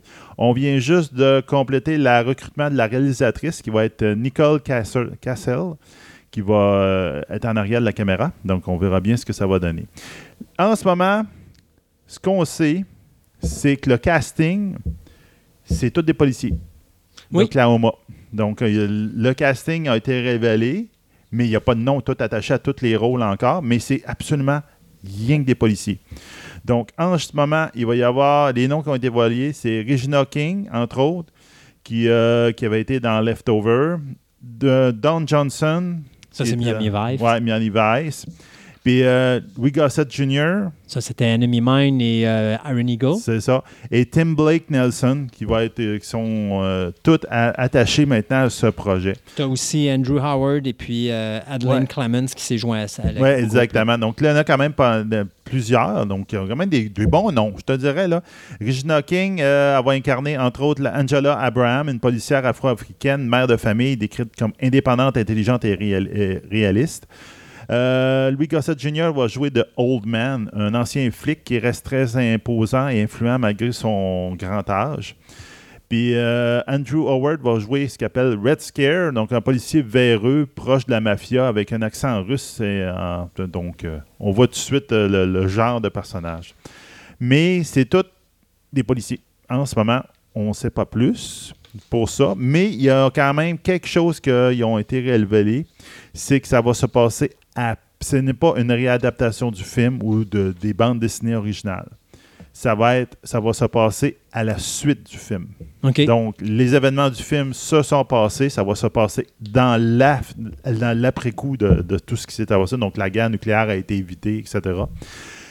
Puis, ça va se passer dans ce moment-là. Donc, est-ce Hmm. qu'à ce moment, ils vont essayer de respecter euh, totalement, Laurent comme ils disent, le, le- le gars, il dit, euh, le, le réalisateur, il a dit, moi, mon but, c'est justement de ne pas toucher à l'œuvre Mhm. originale. L'œuvre originale, c'est sacré, je n'y touche pas. Donc, je veux comme continuer l'histoire, puis dans la même lignée. Donc, c'est un peu ça là, tu veux dire que tu perds le comédien, tu perds Orcha. Ah, ouais, non, non, C'est. Orcha est le personnage, pré- le personnage le plus intéressant de la série. Là. Donc, c'est ça, ils vont vraiment tomber Hmm. avec des... Il y a des possibilités que des anciens personnages apparaissent dans la série, mais là, ce n'est pas le but de l'exercice. Donc, on verra bien. Il va sortir de nouveaux personnages. Il y a probablement des super-héros qui s'étaient retirés, qu'après tous les événements, ils Mhm. vont décider de, re- de revenir, puis on verra bien ce que On verra ça. Moi, je finis avec Bill and Ted 3. Ben oui, 29 ans après le Excellent. premier Bill and Ted. euh, ouais, euh, excellent.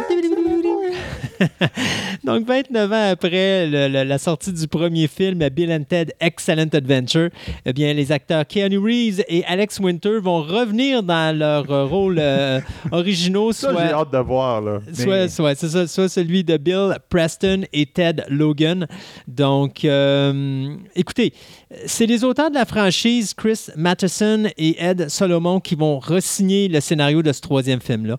Euh, la réalisation du premier film avait été donnée à Stephen Derek en 89, si je ne me trompe pas, c'est ça. En 91, on avait eu euh, Bill and Ted's euh, Bogus Journey qui était faite par Peter Hewitt. Et là, ben, cette fois-ci, ça va être le réalisateur, c'est Di- Diane Parizzo qui nous avait donné Red 2, qui va donc réaliser ce troisième film, dans lequel, voici l'histoire, nous retrouverons donc nos deux amis dans la force, dans la force de l'âge qui essayent toujours tout en réalisant euh, leur responsabilité familiale et euh, professionnelle, euh, ont toujours pas réalisé le plus grand morceau de musique de tous les temps. C'est ça. Sauf qu'il y a quelqu'un du futur qui va venir les voir pour leur dire si vous réalisez pas cette chanson-là, l'univers va être anéanti. Alors, ouais, parle-moi-en pas. Bien sûr, Bill et Ted vont ressortir leur cabine téléphonique pour voyager dans le temps et essayer d'aller chercher de l'inspiration pour créer cette fabuleuse chanson. Alors, le film est actuellement en. Leurs filles vont venir avec eux autres. Probablement que leurs blondes vont être là ou leurs enfants, Non, peut-être. c'est non, c'est leurs enfants. Leurs enfants? leurs filles. Non, Ils, vont- ils ont, ils ont eu des filles, puis leurs filles vont joindre leur aventure dans la cabine téléphonique. Oh. God. Yes. Alors, euh, le film est actuellement en pré-production et il n'y a pas de date de, de sortie de prévue pour ces affaires-là. Tu nous en sors une toute, toute, toute petite vite? Une toute, toute, toute petite vite, c'est vraiment pas long. Donc, euh, Game Merci, of Thrones. euh, merci Sébastien. C'est fini. Bye. Fini. Ah, Non, OK, bon. Game of Thrones. OK, Game of Thrones. Non, mais enfin, ben, c'est Game of Thrones, façon de parler. Tu vas nous parler de Ice Dragon? De, Ice Dragon, oui, et c'est ça. Donc, George R. R. Martin va sortir de son roman pour enfants Ice Dragon en film d'animation. C'est Warner Animation Group qui va le produire. Donc, le, roman a été publié en 1980 et R. R. Martin spécifie très bien ça ne se passe pas dans le, euh, le monde de Game of Thrones, même si plein, plein, plein d'éditeurs pour vendre le livre, ils disent le contraire. Donc, euh, l'histoire va suivre euh, Adara, une petite fille qui se lie secrètement d'amitié avec un dragon de glace.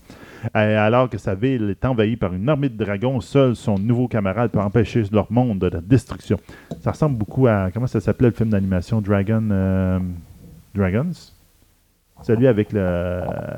Je pense que c'est Warner Bros. qui avait fait ça, ou je me rappelle pas. là. Euh, C'est quoi encore l'histoire? Tu sais, le- ben, euh, l'autre film que je parle, c'est le jeune qui trouve un dragon. Il y a comme des Ah, How to Train a. Dragon? Hein? How to Train a Dragon? Ouais, How to Train a Dragon. Je sais pas pourquoi ça ressemble un petit peu à ça, mais en tout cas, regarde. C'est peut-être How to Train a Dragon qui s'est. J'espère que tu es, conscient qu'en 2018, inventer des nouvelles histoires, c'est pratiquement impossible. hein? Ben, c'est quasiment impossible. Donc, on verra bien. Donc, euh. Martin va être producteur de ce long métrage d'animation. Donc, euh, ça va encore retarder ses romans, comme de raison.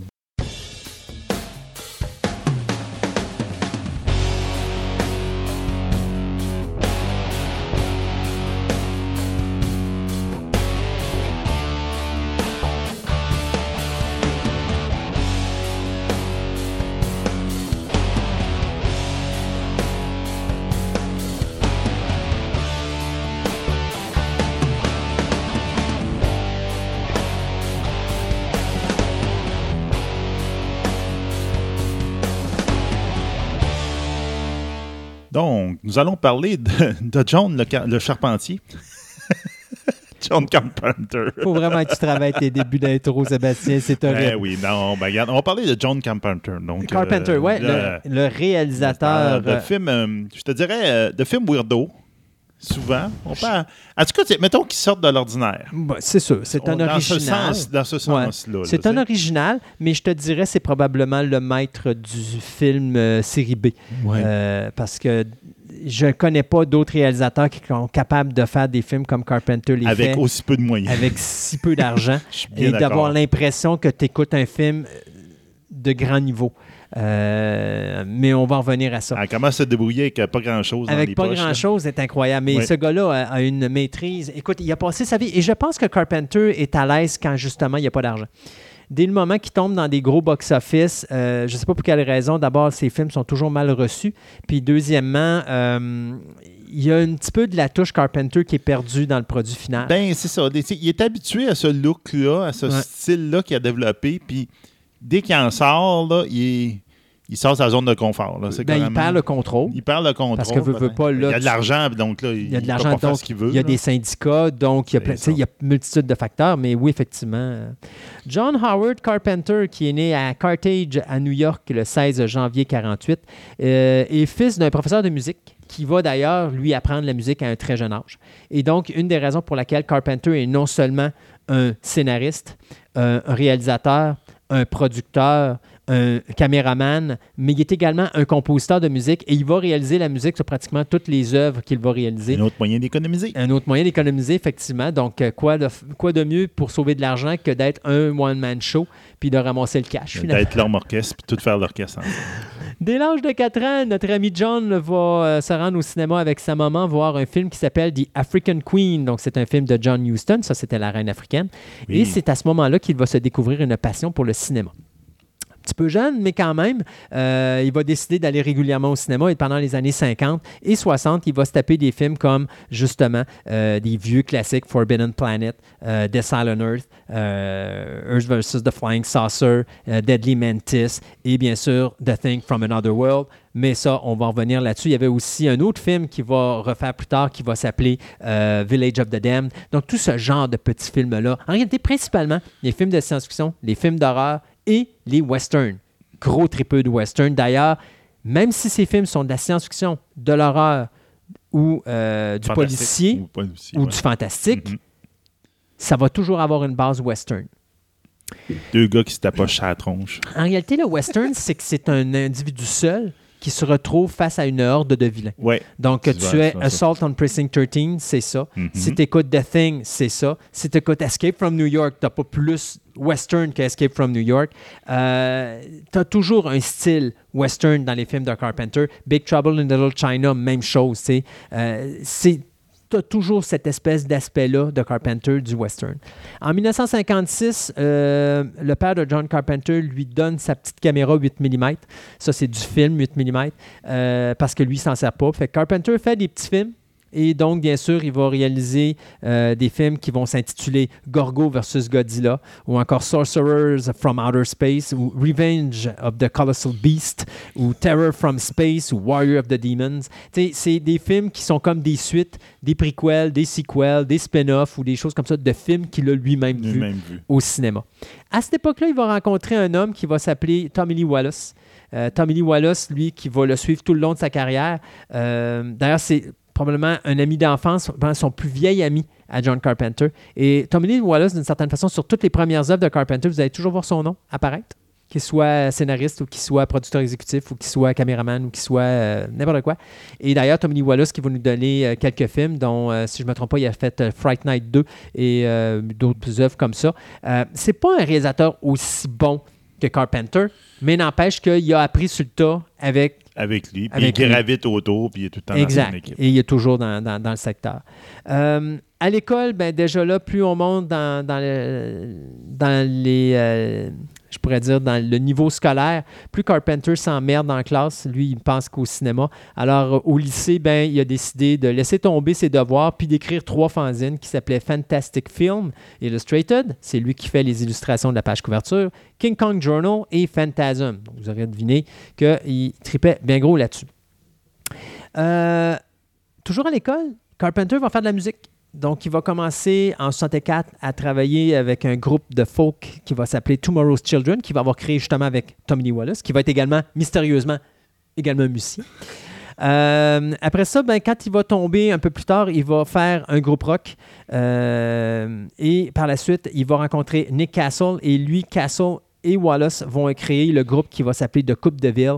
Euh, D'ailleurs, c'est eux qui vont écrire la chanson thème de euh, Big Trouble in Little China. China. D'ailleurs, si vous avez le DVD de Big Trouble in Little China, vous avez le vidéoclip avec le groupe de Coupe de Ville, donc les trois hommes qui font de la musique. Euh, Carpenter est un guitariste avant tout et un, euh, un chanteur, mais c'est jouer du piano. Et d'ailleurs, quand vous regardez ces trames sonores de films, beaucoup, beaucoup de. euh, comment on pourrait dire? de- Ouais, ben pas du piano, mais du synthétiseur.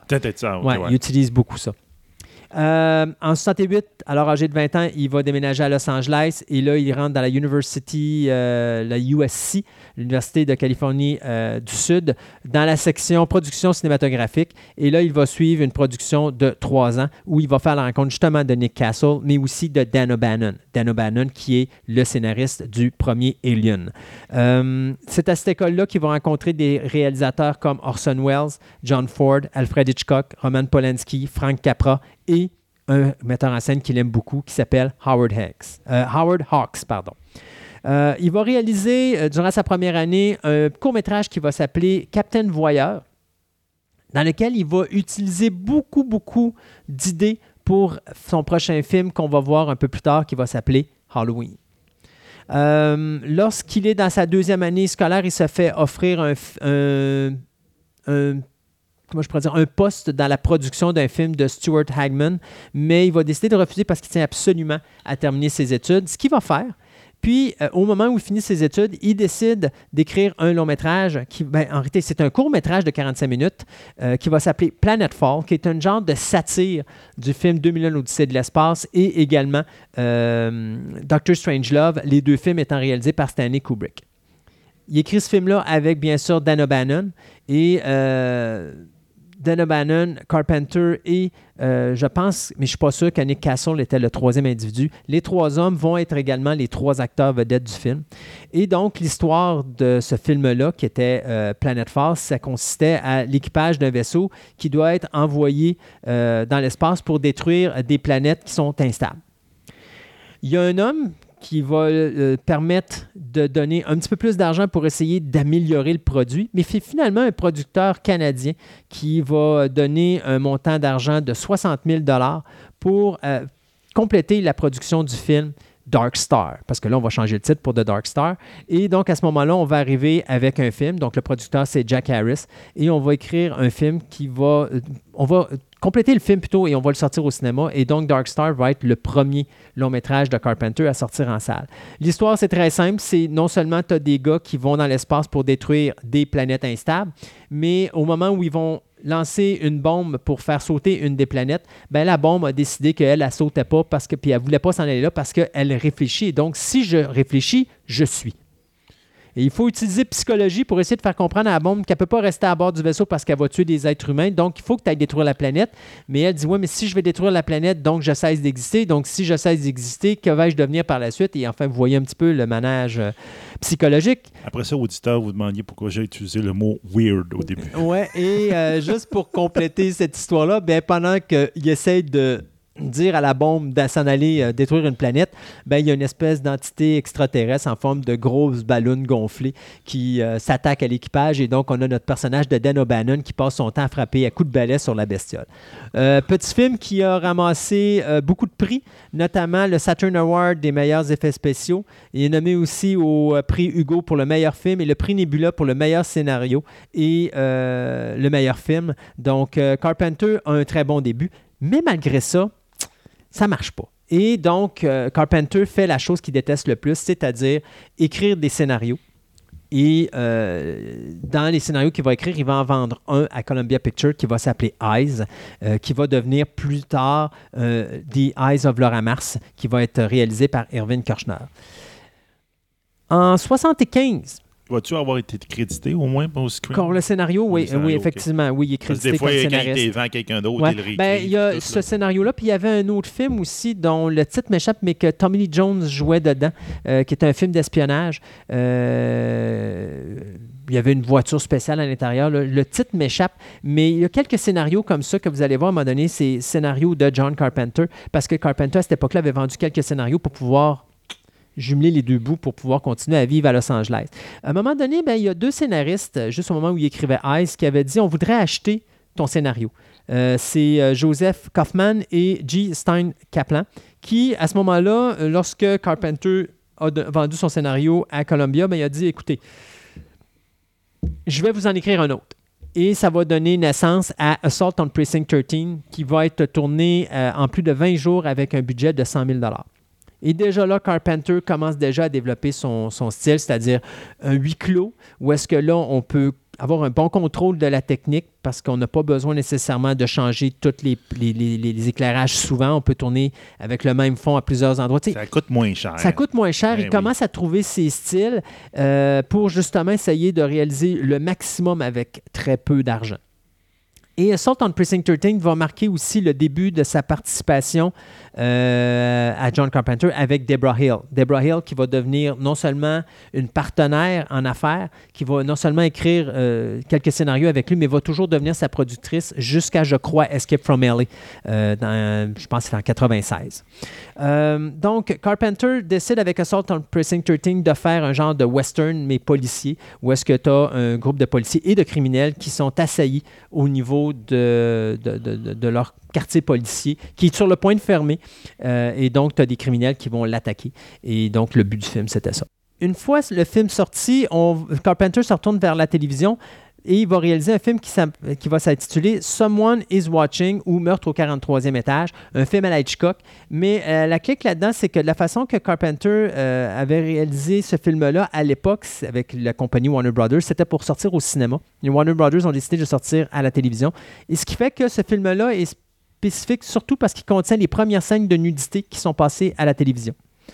Et ça, ben, c'était quelque chose qui euh, s'était jamais vu, mais comme je vous dis, c'était un film fait pour, la télévis- euh, pour le cinéma à l'origine, donc on n'a pas rien coupé, on l'a présenté comme ça. Et donc, ça a donné euh, cette euh, situation-là.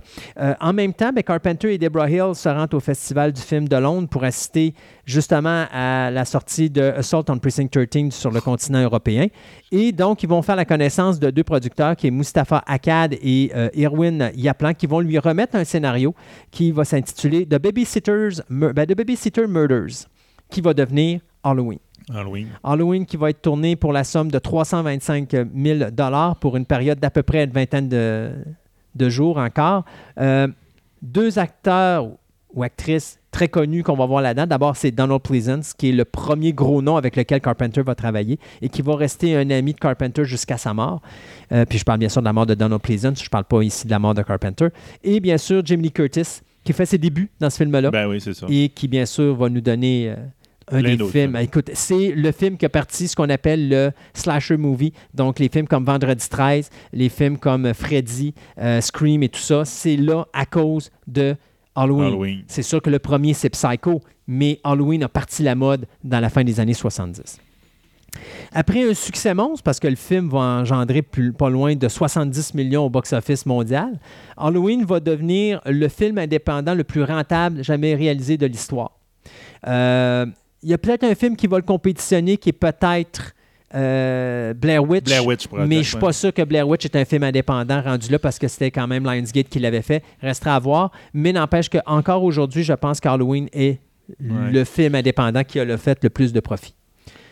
Après ça, ben, Carpenter retourne à la télévision où là, il fait comme une biographie de Elvis Presley avec le film Elvis, qui va mettre en vedette un acteur avec lequel il va travailler pour la première fois, mais qui va travailler plusieurs fois par la suite. Et on parle ici de Kurt Russell. Kurt Russell, très connu pour ses rôles de films de Walt Disney, bien là, on commence à prendre un rôle un peu plus adulte et là, on devient Elvis Presley, top notch. Et lors de sa première diffusion en 79, l'auditoire va battre celle de euh, One Flew Over the Cuckoo's Nest et Gone with the Wind, donc euh, Vol au-dessus d'un coucou et Autant n'importe le vent, qui a été diffusé la même soirée sur des postes euh, concurrents. Et donc, non seulement il a battu ces codes d'écoute-là, mais en plus, il s'est permis de recevoir trois nominations euh, aux Emmy Awards et une au Golden Globe. Tu ça, c'est vraiment, ça, c'est un, un des films, là, tu dis, ah, Carpenter, là-dedans, c'est ça ne fit pas avec son non, style. ça ne fait pas avec son style, mais le film est excellent. Ben oui. Et tu as quand même encore la touche Carpenter là-dedans. là. Petit film, petit budget, parce qu'il n'y avait pas beaucoup d'argent à faire ça, mais il réussit quand même à sortir de quoi. Parce que ça. 1,2 million, je pense que ça a coûté ce film-là à produire, mais tu avais 30 jours pour faire 3 heures de film sur 87 plateaux de tournage. C'est démentiel. Quelqu'un qui est dans le domaine du cinéma là, va vous le dire, c'est impossible. On ne comprend pas comment, comment Comment ce gars-là a fait, a, fait, a fait ça, justement, mais euh, il a réussi à le faire et donc, par le fait même, euh, ça fait en sorte que Carpenter, sa renommée est de plus en plus, euh, est de plus en plus présente. 1980, on fait un autre film qui est important à souligner parce que non seulement on ramène Jamie Lee Curtis, et qu'en plus, euh, Carpenter va faire affaire avec, pour la première fois avec sa nouvelle, sa nouvelle épouse, ben, la deuxième fois en réalité, sa nouvelle épouse qui était Adrienne Barbeau, parce qu'Adrienne Barbeau avait joué aussi dans Someone is Watching. Euh, mais c'est la première rencontre entre Jamie Lee Curtis et sa mère euh, Janet Lee, qu'on avait vu dans Psycho, pour le film The Fog, Le Brouillard. Donc, Donc, la mère et la fille qui jouent dans le même la film. mère et la fille qui jouent dans le même film et qui ont d'ailleurs une interprétation, les deux là, se partagent l'écran. Donc encore là, un gros succès pour The Fog, euh, ce qui va amener bien sûr euh, Carpenter à signer pour écrire un film qui va s'appeler Escape from New York, New York 1997, qui est probablement tant qu'à moi un de ses top 3, euh, où est-ce qu'avec 6 millions de dollars, on nous donne un film qu'à l'époque, on aurait pu dire, oh, il y a à peu près 20-25 millions pour faire ce film-là. On nous montre un New York dévasté totalement euh, et euh, transformé en prison à sécurité maximale, où est-ce que là, il y a tellement de criminels dans le monde qu'il n'y a plus de place dans les prisons? Ça, ils prennent New York, ils transforment Alors, c'est ça. On met des murs, on met les prisonniers dans New York, puis on dit faites le monde que vous voulez là-dedans, faites ce que vous voulez, euh, on s'en fout, c'est à vous autres. Vous, vous vivez là-dedans, mais vous pouvez juste pas sortir. Et donc, à un moment donné, ben, malheureusement, le président américain s'écrase dans cette merveilleuse petite ville et Snake Plissken, le pire criminel de l'univers, doit s'en aller dans la ville chercher le président et le ramener en dedans de 24 Après le succès de euh, Escape from New York, eh bien là, on va commencer à s'en aller en descendant parce que non seulement Carpenter va travailler sur Halloween 2 et Halloween 3, mais euh, il va également travailler sur son premier film à gros budget qui est The Thing, l'effroyable chose en 82, qui est basé bien sûr sur la nouvelle de Who Goes There de John W. Campbell, mais qui est également un remake du film The Thing from Another World qui avait été fait dans les années 50. Le film a coûté 15 millions de dollars. Euh, Carpenter commence à justement euh, travailler avec euh, des euh, niveaux plus élevés. Donc, à ce moment-là, la trame sonore, il est obligé de la laisser à Ennio Morricone. Mais n'empêche qu'Ennio Morricone nous sorte une belle trame sonore parce qu'il Oui. fait du John Carpenter au niveau musique. Mais malheureusement, le film va sortir tout juste après E.T. Donc, au moment où E.T. est un bon extraterrestre, arrive avec The Thing qui est un vilain extraterrestre. Et en plus, The Thing est un film paranoïaque, beaucoup Ouais. plus psychologique, Très, avec très, des effets spéciaux avant-gardistes pour l'époque, totalement délirant comme film, euh, mais le film est tout simplement un, un échec au box-office, alors que E.T. finit numéro 1 au box-office en 1982, bien The Thing finit en 42e Ça, place. parce que E.T., ça, ça rentrait une nouvelle mode, c'est la, la mode du, du E.T. gentil. Du E.T. gentil, mais pas juste ça, ça rentrait la mode ça, du film familial. temps... Oui, c'est ça, aussi. Le film familial C'est la qui première fois que mes parents m'emmenaient au cinéma, c'est là. là. voir un film avec leurs enfants qui est aussi pour eux autres que pour les enfants, là, effectivement. Euh, 83, alors que Carpenter l'a sur le cœur la déception de The Thing, parce que lui, pour lui, il constate que c'est son meilleur film à vie Ben, et à carrière. Très bon film. Et là-dessus, il est excellent. Ouais, ouais. Euh, il va finalement accepter de faire Christine pour euh, la somme de 10 millions de dollars. Euh, Christine qui est considérée comme un des une des meilleures adaptations d'un roman de Stephen King. Oui, Alors encore là, bon bon résultat au box-office, un bon film, euh, bel concept de la voiture qui est démolie puis qui se rebâtit par elle-même, ça c'est le fun au bout. Et par la suite, ben, Carpenter s'en va. Ouais, effectivement. Carpenter va s'associer avec Columbia Pictures pour euh, produire un film d'extraterrestre encore. Mais ce qui est drôle, c'est que Columbia Pictures, euh, quelques années avant, avait deux projets sur la table. Ils en ont gardé un, ils ont jeté l'autre. L'autre a été repris par Universal, ça nous a donné E.T. Et donc, Point, point, Carpenter point, prend le deuxième projet qui était Starman. Et donc, euh, c'est ta façon de Carpenter de répliquer à E.T. et de dire Bon, ben écoute, je vais t'en mettre un pareil dans, dans- dans- dans le visage, comme on peut dire. Et il nous fait un E.T. plus adulte avec un Jeff Bridges excellent et Oui. euh, une, Nancy, une Karen Allen, pardon, aussi euh, très bonne. Film qui va être produit par Michael Douglas. Ben, ça va être un succès non seulement au niveau des critiques, mais au niveau du euh, commercial. Mais ça va être probablement un des derniers film qui va rapporter beaucoup d'argent à Carpenter, puisqu'après ça, il s'en va en ligne descendante, parce que les films qu'il va faire sont des excellents films, mais juste trop avant-gardistes pour l'époque. Big Trouble in Little China 86 c'est un bel exemple, où est-ce que tu as un héros anti-héros, un des premiers de l'histoire du cinéma, qui finalement n'est pas capable de rien faire de bon. Puis quand il réussit à sauver la situation, c'est bien malgré lui parce qu'il fait une gaffe, puis finalement, cette gaffe-là fait en sorte que ça sauve la situation, mais en réalité, c'est tous les gens autour de lui qui sauvent la situation, puis lui, il est juste là au bon moment. Ben, c'est ça, lui. Il ramasse la gloire, mais il n'a rien fait. là. Exactement.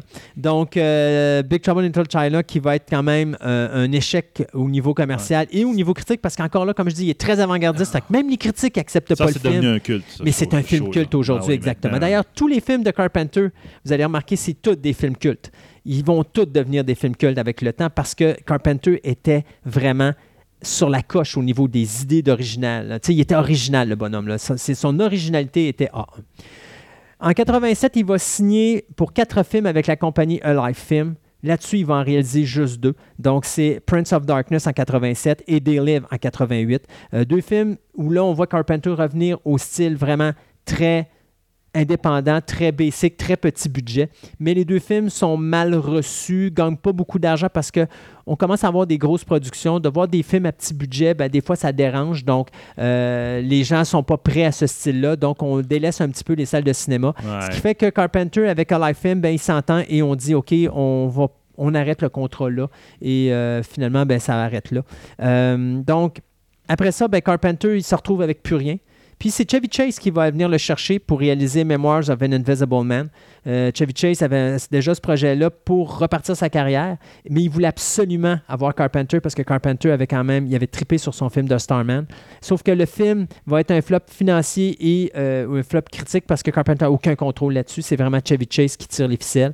Et donc, ça n'arrive pas à un concept que Carpenter voulait réaliser, mais n'empêche que il aura fait son adaptation de L'Homme Invisible, un film qu'il avait beaucoup apprécié à l'époque. Après ça, ben, on retourne à la euh, télévision avec Body Bags, un film avec euh, des sketchs. C'est un film anthologique d'horreur dans lequel il fait le personnage principal un peu à la manière du Creeper dans Tales from the Crypt, euh, où là, il fait un gars, je pense, si je ne me trompe pas, qui fait un, médecin qui travaille la- à la morgue. Puis, il y, a, des victimes sur ses tables et puis il, raconte les histoires de ces victimes-là. En 94, Carpenter va probablement réaliser son dernier bon film en carrière, probablement un de ses meilleurs, c'est In the Mouth of Madness, dans l'antre de la folie avec Charlton Heston et Sam Neill. Extrêmement bizarroïde. Euh, C'est très weird, mais c'est basé sur l'univers de H.P. Lovecraft et Stephen King. Ouais. Qu'est-ce que tu peux t'attendre de plus? Moi, je me rappelle Ouais, quand j'ai c'est stéroïdes, là. Il a, il- a shooté des stéroïdes dedans pour que ça soit amplifié. Ah, là. c'est épouvantable. Ah, Écoute, j'ai fini ce film-là, puis ça m'a pris trois jours pour savoir si je l'avais aimé ou pas. Puis finalement, je me suis dit, je viens de voir un chef-d'œuvre parce que pendant trois jours, il m'a fait travailler sur ce film-là. Et, c'est le concept, et c'est la fin. La fin, tu es là, tu es assis, puis je me rappelle, j'étais à la salle de cinéma, le film finit, puis là, tu dis, ça finit comme ça. Puis là, tu dis, tu sais, en réécoutant, puis en réanalysant le film, et en réanalysant le film, tu dis, ça ne pouvait pas finir autrement. In the Mouth of Madness, c'est un délice, c'est un petit chef-d'œuvre, mais c'est pas tout le monde qui va Ah, aimer ça. non, non, pas du tout. Mais tout comme The Thing ou tout comme Jack Burton, c'est-à-dire Big Trouble in Little China, c'est un film qui est trop avant-gardiste pour son temps. C'est un film que si tu ferais aujourd'hui, les gens diraient Wow, c'est totalement délirant. Mais dites-vous qu'avant The Sixth Sense, il y avait In the Mouth of Madness. Ouais, C'est- carrément ça. Euh, après ça, bien, on va faire. Là, on va voir la déchéance un petit peu. là. 95, Village of the Damned, pas très bon film. Après ça, en 96, Escape from, New- from LA, qui est la suite de Escape from New York, qui. euh, même si Carpenter préfère Escape from New York, personnellement, je trouve que les effets spéciaux sont vraiment pas terribles dans Escape from LA. Il y avait des rumeurs que Carpenter était malade sur ce tournage-là aussi, euh, mais c'était des rumeurs, moi et mes maudites rumeurs. Euh, bien sûr, Kurt Russell qui voulait absolument travailler sur ce projet, parce que c'est ce qu'il faisait quand même depuis les années 80 qu'il travaillait avec Carpenter là-dessus. Il a décidé de le produire puis de coécrire avec euh, Carpenter le, le, film. Donc, on a finalement réussi à le faire. Et finalement, en 98, Carpenter pense que c'est fini, mais il décide de faire un film qui s'appelle Vampires avec James Wood. Et finalement, euh, C'est pas mauvais. qui est excellent. D'ailleurs, euh, moi, moi j'ai trouvé original. Ouais, c'est un dernier boom. C'est le dernier film de, de Carpenter qui rapporte de l'argent euh, plus que ce qu'il en a coûté au box-office. Ce qui est drôle avec cette, ce film-là, l'anecdote, c'est que James Wood, à chaque fois qu'il faisait une scène, faisait toujours une, un moment où il faisait de l'improvisation. Puis Carpenter disait Ouais, mais. euh, il disait toujours à Carpenter Je veux pas que tu gardes ces séquences-là. Puis Carpenter disait Ouais, inquiète-toi pas. De toute façon, les autres séquences sont meilleures. Mais il a gardé toutes les séquences d'improvisé de James Wood dans le film. Ce qui fait que James Wood avait honte de lui là, à la présentation du film, mais ça n'a pas que Vampires est le fun à regarder. Ah, puis tu sens que Carpenter a retrouvé le goût de faire du cinéma, il, il aime ça. Euh, finalement, Ghost of Mars, euh, qui est un échec cuisant, euh, pas terrible comme film non plus, Non. effectivement.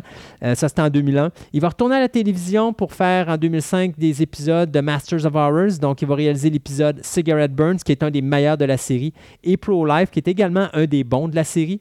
Puis finalement, en 2010, Carpenter va réaliser The Ward, son dernier film en carrière, alors qu'à ce moment-là, il est en train de s'en aller dans les conventions et de préparer la sortie du film The Ward. Il va avoir une crise cardiaque et ça, ça va être le signe pour lui de dire il est peut-être temps d'arrêter. Slack, petit bonhomme. Slack, petit bonhomme. Euh, je te dirais qu'après The Ward, ben, Carpenter a vraiment s'est retiré du domaine hollywoodien, s'est retiré du domaine cinéma, il ne touche pratiquement plus à rien. Il va écrire des comic books, mais aussi va, va se concentrer plus sur sa carrière de musicien. Donc, il va créer avec son fils euh, Cody et euh, son filleul Daniel Davis, va créer des albums. Donc, Lost Teams Volume 1 qui est sorti en février 2015, Lost Teams Volume 2 qui va sortir en avril 2016 et euh, tout récemment, il a sorti Anthology Movie Teams qui est comme tous les thèmes qu'il a écrits pour les films de 1974 à 1998. Donc, ça, c'est sorti en octobre 2017. Donc, John Carpenter, qui. euh, c'est un gars qui. C'est un réalisateur à part. Euh, c'est le seul non, réalisateur à c'est ça. Hollywood que le nom est toujours en haut de son titre. Donc, John Carpenter's The, The Thing ou John Carpenter's Halloween. Et ça, c'est qu'il acceptait d'avoir ça et d'avoir le Final Cut pour avoir moins d'argent. Donc, les productions, ils disaient écoute, normalement, tu as un salaire d'un million, ben, donne-moi 500 000. Mais par exemple, j'ai Final Say ça sur mon œuvre et j'ai mon nom en haut. C'est ça. Fait que tu vois que Carpenter a, a- a décidé vraiment de d'opter pour euh, Le film sort comme moi, je l'ai pensé. je veux, exactement. Euh, Carpenter, bien sûr, a eu Deborah Hill dans sa vie euh, pendant trois ans. Après ça, il s'est marié avec l'actrice Adrienne Barbeau, qui a été la mère de leur fils John Cody. Et finalement, il s'est marié en 90 et il est encore marié avec la productrice Sandy King, qui, depuis... In- depuis They Live, euh, a participé à toutes ses productions, incluant euh, The Ward. Ah non, excusez, exception faite de The Ward, puisque le dernier, elle n'était pas là, mais elle est encore euh, aux côtés de notre ami John Carpenter. Alors, un grand metteur en scène de série B. Oui. Fait que c'est pas un gars que vous allez voir avec des Des gros, moyens, des gros blockbusters, mais- mais c'est quand même un homme qui. euh, vous pouvez pas faire autre chose que dire qu'il a changé l'histoire du cinéma indépendant. Et euh, si vous regardez sa filmographie, vous allez vous rendre compte que la grosse majorité de ses films sont bien sûr des films cultes. Exactement.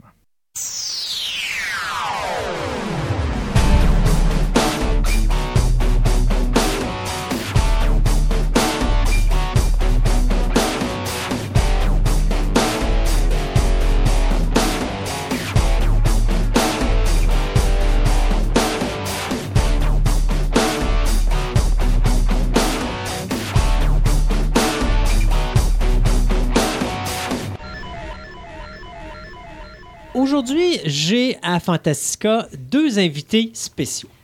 Euh, on parlera pas Star Wars, même si indirectement ça va y toucher. On parlera pas art martial, probablement que oui. Mais on va parler de deux gars qui ont eu une idée méchamment folle, mais vraiment originale et que je trouve tripante. Et ça méritait d'avoir ces deux passionnés-là à notre émission. Alors, aujourd'hui, on va parler de l'Académie de combat récréatif pardon, North Saber, ou encore on va s'adresser à Pascal Tremblay et Billy Bouchou. Messieurs, bonjour et bienvenue à Fantastica.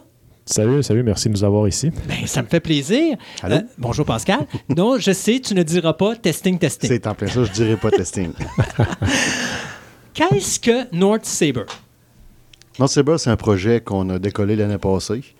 Euh, Quand on deux- dit l'année passée, je m'excuse, on parle de 2017. Ouais, c'est ça.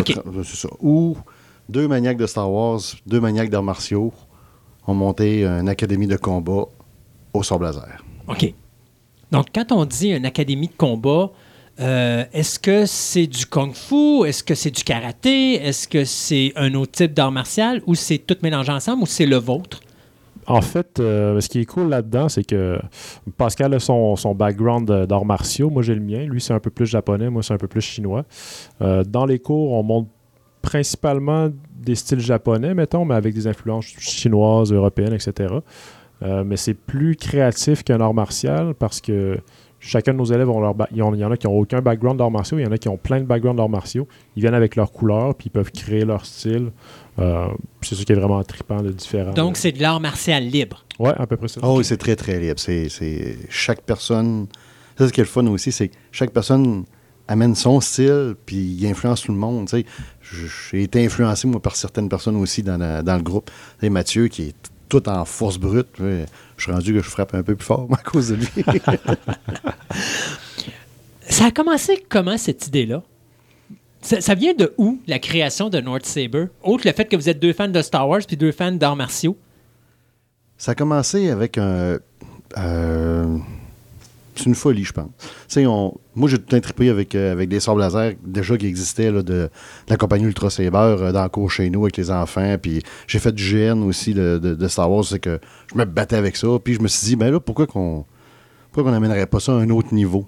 J'aimais ça, faire ça les trois, quatre fois durant l'année, mais pourquoi je le ferais pas tout le temps, dans le fond? Je pense que Billy, c'est pas mal la même chose aussi. Là.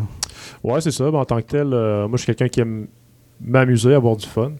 Puis je me suis, j'essayais de voir c'est quoi les talents que j'ai, c'est quoi les aptitudes que j'ai, etc. euh, avec lesquels on peut se faire du fun puis en- embarquer du monde aussi. euh. Puis à l'époque, c'était-tu juste faire du combat d'épée laser ou c'était faire juste du combat martiaux ou vraiment mixer les deux? C'était vraiment épée laser depuis le début. Ouais, ça a toujours été ça le but là, premier. là. Ça n'a pas été d'imposer un style à personne, ça a été ça a été de lui donner un sort dans les mains, puis on va s'amuser. Mais tu sais, c'est on connaît les arts martiaux tous les deux, là, fait qu'on sait où ça qu'on s'en va quand même euh, là-dedans, puis ça se reflète dans nos cours aussi. là, ça. Fait que ça, ça a été créé en 2017. Ouais. Euh, si je me trompe pas, vous êtes les deux propriétaires, donc les deux créateurs, les deux directeurs. Euh, Il y en a un qui est meilleur en chiffre, l'autre est meilleur en combat. Est-ce que je peux comprendre? Billy, c'est meilleur en combat. Billy, c'est l'image de marque. fait que faut pas, faut pas qu'on se trompe avec son nom de famille. Euh, au niveau du combat, c'est le spécialiste. Oui, carrément. C'est celui qu'on asticote pas trop. C'est Billy est très, très technique, il est excellent. C'est un, combattant là, aguerri, puis il sait où c'est que ça en va. Je m'occupe plus, je m'occupe plus de l'aspect administratif, si on peut dire, de, de la compagnie, même si je suis capable d'y d'y bot- d'y botter les fesses solides. Euh, L'évolution, ça a été comment? Parce qu'au début, on a cette idée-là, mais à, à partir de là, qu'est-ce qu'on fait avec? Parce que, c'est- est-ce- est-ce- OK, je vais changer ma question en disant North Saber, est-ce que c'est un organisme à but non lucratif? Est-ce que c'est une entreprise? Est-ce que c'est juste un passe-temps? C'est-tu un club? Ouais, vas-y, Ou vas-y. c'est, vas-y. ou c'est tout ensemble? Euh, ben, en fait, euh, je pense que. Qu'est-ce que je voulais dire? Ben, moi, de mon côté, ça a toujours été une. ça- le but, ça a toujours été de vivre de ça. Ça a toujours été de. Tant qu'à faire de quoi, tu te mets à 165% dedans, puis tu t'organises pour. Ben, comment je pourrais dire ça? Pour, pour- Avoir un produit qui Ouais, permet de, de- de- d'avoir des revenus, puis... C'est en plein ça. OK, donc comme une école de combat d'arts martiaux. Ouais, c'est en plein ça. Sauf que vous, c'est différent. Disons qu'on a fait quelques erreurs de choix. Aujourd'hui, on est très, très à la coche où c'est qu'on s'en va, puis tout. Mais tu sais, ça va être encore mieux plus tard, ça, c'est sûr et certain. On a une belle gang serrée qui, qui, qui, qui- c'est capoté, là, la gang qu'on a. C'est, euh, j'en reviens pas souvent. Là, c'est, c'est comme je dis souvent, c'est, c'est plus juste des membres, c'est quasiment rendu une fraternité, ce qu'on a. Là. C'est, ils viennent faire du social à la force, puis c'est long avant qu'ils partent du local le soir.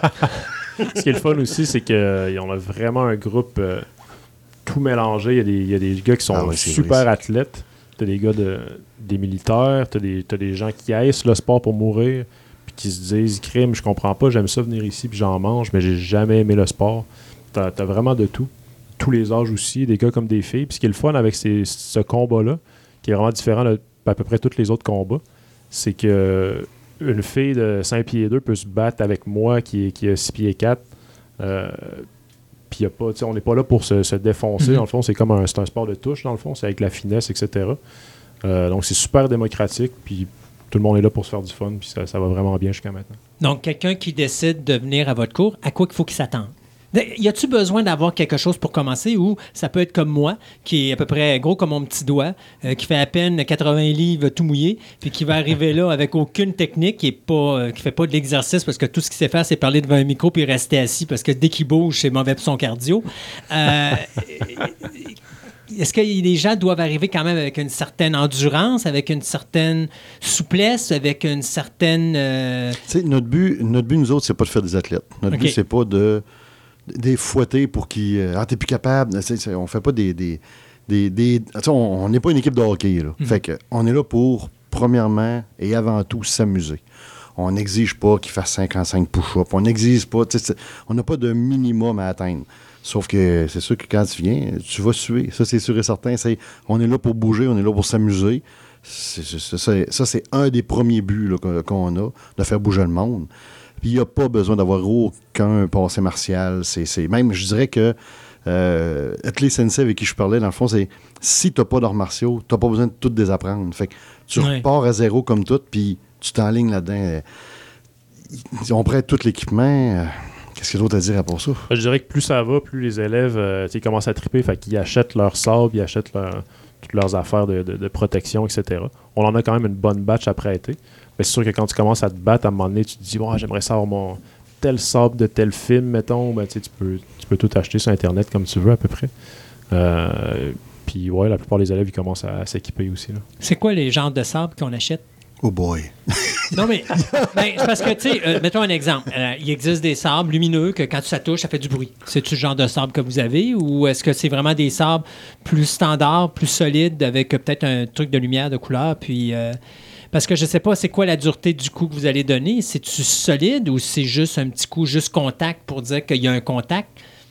Mais donc, l'épée risque pas de briser ou chose comme ça? En tant que tel, l'épée comme telle est, est super solide. C'est vraiment fait pour. On peut faire du combat, euh, comment dire, à gros impact, mettons, Mhm. avec ça. C'est pas le but de nos activités à nous, mais c'est vraiment fait solide. Euh, en tant que tel, les, les sabres peuvent commencer à 75. Tu peux, aller- tu peux trouver ça sur Internet, puis il va être super fonctionnel.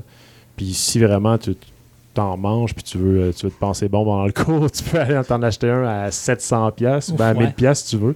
Puis avec ça, euh, peut-être que le tien va faire du bruit, peut-être qu'il va, qu'il va flasher à, à- à l'impact, peut-être que tu peux changer de couleur comme tu veux, peut-être que si puis ça, tu, peux, tu peux aussi te faire un, un bâton laser comme Darth Maul, tu peux, as plein de- plein d'options en fait. là.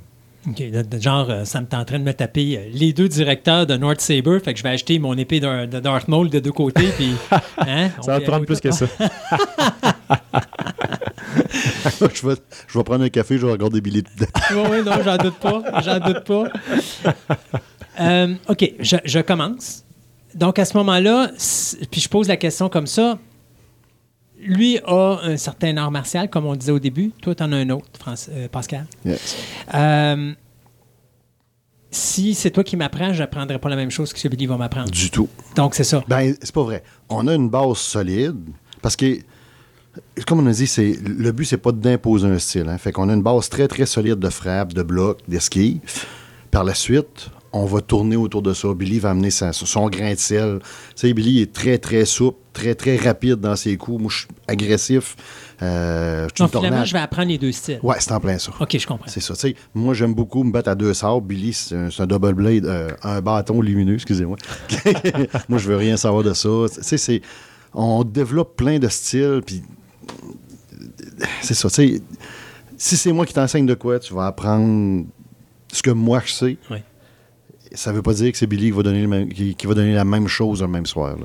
Fait que, à ce moment-là, quand vous faites la formation, est-ce que vous- chacun vous donnez votre formation à vos équipes? Est-ce que vous intermélangez les équipes par la suite? Euh, ben, en tant que tel, euh, ça dépend des soirs, ça dépend du mood. Des fois, ça va être Pascal, des fois, ça va être moi qui donne le cours.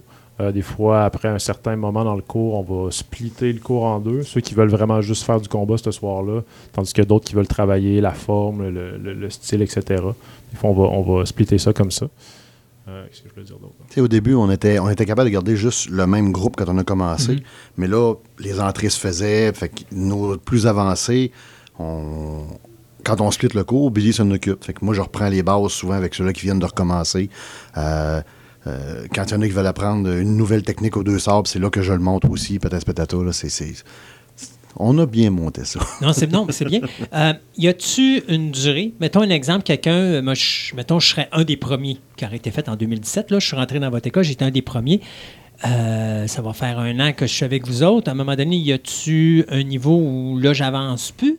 Puis là, à ce moment-là, euh, c'est quoi, j'arrête? Ou encore, est-ce que je peux devenir prof, moi aussi, avec- pour vous autres? Oui, absolument. En fait, on a, on a un système de, système de niveau. On voulait pas aller trop intense comme, dans les, comme au karaté, mettons, avec des ceintures, etc. Mais on a un système de quatre niveaux, je me trompe pas. Euh, tu mettons le premier niveau, juste pour donner un exemple, c'est vraiment, bon, tu maîtrises la base, tu connais tes frappes de base, tes blocs de base, tes déplacements, etc. Après ça, il y a aussi des, des notions d'éthique qui rentrent à l'intérieur de ça. Euh, fait que tu sais, si tu veux monter ben, au point de devenir euh, instructeur, faut que tu aies une éthique euh, solide comme la nôtre. OK. Tu sais, faut que tu le Nord Saber tatoué sur le cœur. On va dire ça de même. Oh, oui, non, faut ça. que tu fasses comme nous autres on fait. Tu sais, on, on, est, on est très diplomatique avec tout le monde. Puis c'est important que tout le monde s'amuse. tu sais. des despotes qui veulent donner des cours, ça ne nous intéresse pas, ça. Tu as, une philosophie qui est typique de North Saber, je suppose. Euh, elle est quoi, cette philosophie-là? Oui, c'est beau de s'amuser, mais il doit y avoir une philosophie derrière votre combat, pareil. Oui, c'est sûr que c'est beaucoup, beaucoup euh, respect. Respect de l'autre personne parce que on se bat avec des, des bâtons qui peuvent vraiment blesser intensément. Fait faut vraiment comprendre, ben, avoir un, grand respect pour la personne qui est devant soi. Euh, respect, discipline, se faire du fun. Je pense que c'est pas mal ça les, les trois grosses. les, les trois grosses. voyons. Les trois mots qui sont sur le site, Ouais, dans le c'est fond, ça, c'est ça. les, les- c'est Les les- valeurs, les valeurs, exactement. Ouais. OK. Euh, comment ça fonctionne si je veux rentrer euh, chez North Saber? Le cours du lundi est. ben, Au, au début, c'était plus nos anciens qui étaient là. Cette heure, il est rendu aussi euh, démocratique, on peut dire. Il y en a d'autres qui viennent là, que les avancés. Mais le meilleur moyen d'entrer, c'est le mercredi. Le mercredi à 7h à 8h30. C'est le cours plus open wide. Le monde vient l'essayer. Euh, puis souvent, ils repartent avec, euh, avec des abonnements. Mais c'est souvent là, là que ça se passe. Le mercredi, on est plus euh, habilité. On prend, on prend pas d'activité d'autre que, ce- que, ce- que ce cours-là. Fait qu'on est plus habilité à recevoir les nouveaux. Billy s'occupe des anciens. Moi, je, je, je, je- je prépare la nouvelle cuvée pour que Billy les fouette après. Mais le, le meilleur moyen, c'est de communiquer avec nous. Nous dire qu'ils vont être là mercredi. On, on a tout l'équipement sur les lieux. Euh, on gère les abonnements le soir même aussi. Euh, c'est ça, c'est rentrer le mercredi. Le mercredi. Puis euh, tantôt, vous me dites qu'il y avait un cours le lundi, donc je suppose que ça, c'est pour les plus avancés. C'est ouvert à tous. C'est ouvert à tous. C'est juste que dans le fond, la, la dynamique a fait que souvent les plus avancés se pointent euh, le lundi puis le mercredi, mettons. Mais plus, comme il disait, plus ça va, plus que tout le monde vient. Y a- Y a-tu juste les mercredi. lundis, mercredis ou il y a d'autres journées? euh? Lundi, mercredi de 7 h De 7 à 8h30 à Québec. Puis on a un cours en Beauce aussi le jeudi soir. OK, vous avez aussi en Beauce euh, un... Oh oui, on a ramassé des beaucerons, puis euh, le cours va bien. C'est un, moi, j'aime avoir un- un- une bonne progression plutôt qu'un paquet de monde, puis que puis ça s'en va, mais on a une bonne progression en Beauce, c'est le fun. Euh, on donne des cours jusqu'au 12 de juin, mais après ça, ben, euh, on- je me suis organisé avec la ville pour donner des cours sur l'île Ronde. Hey, ça va être beau, ça, dehors. Ça va être vraiment, vraiment le fun. Ben, ça va être beau quand il va faire beau. Ça Ouais, ben, beau quand mais là, aujourd'hui, on a un beau soleil. mais c'est ça, oui, on va avoir. euh, on a l'île ronde, puis ça va être vraiment, vraiment le fun. là.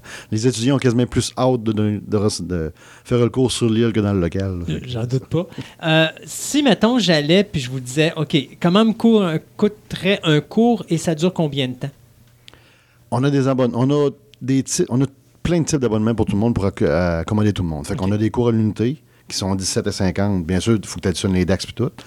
Après ça, on a des cartes de 5 à punch qu'on vend qui sont 75 Fait que chaque fois que tu viens, on punch une fois. Si tu viens une fois par mois, c'est pas grave. Dans le fond, ton cours te revient à 15 On a des cartes de 10 aussi qui sont à 135 Et on a des abonnements mensuels qui sont à 80 qui donnent accès à tous les cours durant le mois. Fait que, euh, dans le fond, si tu payes ton 80 tu as, trois, t'as trois heures de cours par semaine. Euh, ouais, c'est ça. C'est que dans le fond, on voulait que tout le monde soit bien là-dedans, puis euh, ça marche super bien. Et ça va en montant? Ça arrête pas de monter. C'est bien ça. en plus des cours que vous donnez, je pense que vous faites des. Ben, je dirais pas vous allez chez le client. Parce que je voudrais pas donner l'impression que Madame tout le monde qui n'a pas le goût de se déplacer, elle peut vous appeler puis dire à Pascal, euh, Billy, ça vous tenterait-tu de venir dans mon salon, me montrer comment ça marche? Ouais, dimanche, j'ai rien à faire. J'aimerais Ouais, ça faire un ça. cours. Mais euh, je pense que vous participez à beaucoup d'événements ou beaucoup d'activités euh, sociales. Oui, en tant que tel, euh, donne des cours dans les écoles. Je suis allé récemment à Saint-Charles-Garnier donner une coupe de cours là-bas. Euh, un centre Piolet aussi, centre pour adultes, qui m'ont euh, qui m'ont accueilli, donné des cours là-bas aussi. Euh, sinon, qu'est-ce qu'on. Il y a le Patro de Lévis qui euh, est en train de développer des cours avec eux autres aussi. Euh, oui, c'est sûr qu'on fait plein d'activités. Euh, TPM nous donne, donne un, un bon coup de main là-dessus, la visibilité. Euh, les tournois qu'on organise aussi, la ligue qui s'en vient, ça c'est Billy, c'est son dada. On était au Nadéchicon aussi. euh, Oui, Nadéchicon, c'est vrai, le Geekfest, le Geekfest le 1er puis le 2, le 2 et le 3 juin euh, qui s'en vient. On a un gros tournoi aussi là. Euh, on est le main event. Ah non, mais c'est bien ça. C'est comme ça qu'on Ouais, devient important dans la vie. Ah, ben, ça. Mais c'est bien. Fait que donc, vous participez à plein d'événements, ce qui vous donne de la visibilité. Ouais. Euh, C'est-tu difficile de servir des épées laser avec Lucasfilm, Star Wars et compagnie? Ben maintenant, on va pas parler de Lucasfilm, on va parler de Disney maintenant que là-dessus. Au niveau des droits et des choses comme ça, est-ce que ça vous cause des problématiques ou vous avez été capable de, de vous entendre ou de trouver une façon de le faire sans que ça vous nuise? euh? Mais en tant que tel, on n'utilise pas des lightsabers. Ah! on utilise des. Je sais pas. Les produits d'Ultra Saber. Ouais, c'est ça. Utilise des baguettes. Le maniaque de Kung Fu qui parle avec ses baguettes. c'est ça. Fait que, tu sais, c'est une question de terme. Là. Tu sais, On peut pas utiliser euh, tous les styles qu'il y a dans Star Wars pour dire on enseigne tel style de Count Dooku, mettons des affaires comme ça. Euh, fait qu'il faut juste utiliser nos propres affaires. Contourner vos choses puis tout ça. C'est c'est important de savoir qu'on ne forme pas de Jedi ni de Sith à notre Non, académie. Non, non, c'est Par ça. Ben, contre, il y en a qui sont très, très agressifs et d'autres plus zen. disons. donc, vous avez le côté bon et le côté obscur, mais sans dire de quoi exactement. Ouais, C'est c'est ça. Ouais, c'est ça. Ouais. Alors, vous avez le bon côté, le côté obscur des combats d'arts C'est martiaux en euh, plein ça. à armes blanches. Non, pas armes blanches, mais à Arme de plastique, on va armes dire. plastique, c'est ça. Est-ce qu'on. Ben, si les gens veulent se renseigner plus que ça, euh, il doit avoir un site web? Ouais, mais en tant que tel, on a euh, www.academynorthsaber.com, tout collé ensemble, academynorthsaber.com. Euh, sinon, on a Instagram, Facebook, toutes ces affaires-là. Puis Juste si- sur Facebook. C'est bon. Puis si les gens, des fois, veulent euh, vous appeler ou quoi que ce soit, je suppose que toutes les informations sont Ouais, sur, le site. Super facile. Alors, messieurs, merci d'être venus à Fantastica. Ah, c'était super, merci beaucoup. Je suis content que vous êtes venus euh, sans épée comme ça. Euh, Billy m'en euh, m'en- m'en- m'en- Ah, j'ai pas. OK. Non, il n'y a pas besoin d'épée. Voilà. Alors, je savais. Alors, euh, mesdames et messieurs, si c'était la dernière fois que vous m'entendiez en ondes, vous savez pourquoi maintenant.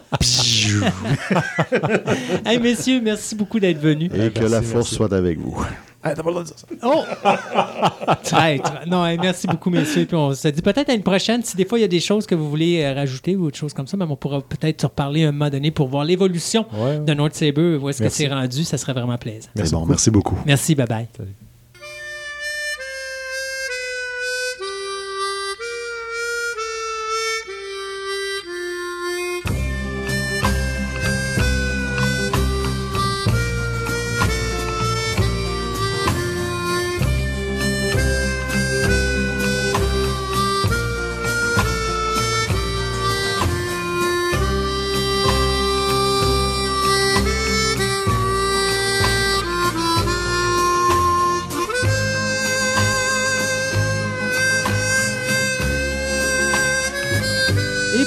notre ciné nostalgie, euh, ben on va faire ça vite. On va parler de deux films, Breakfast Club et Saint Elmo's Fire.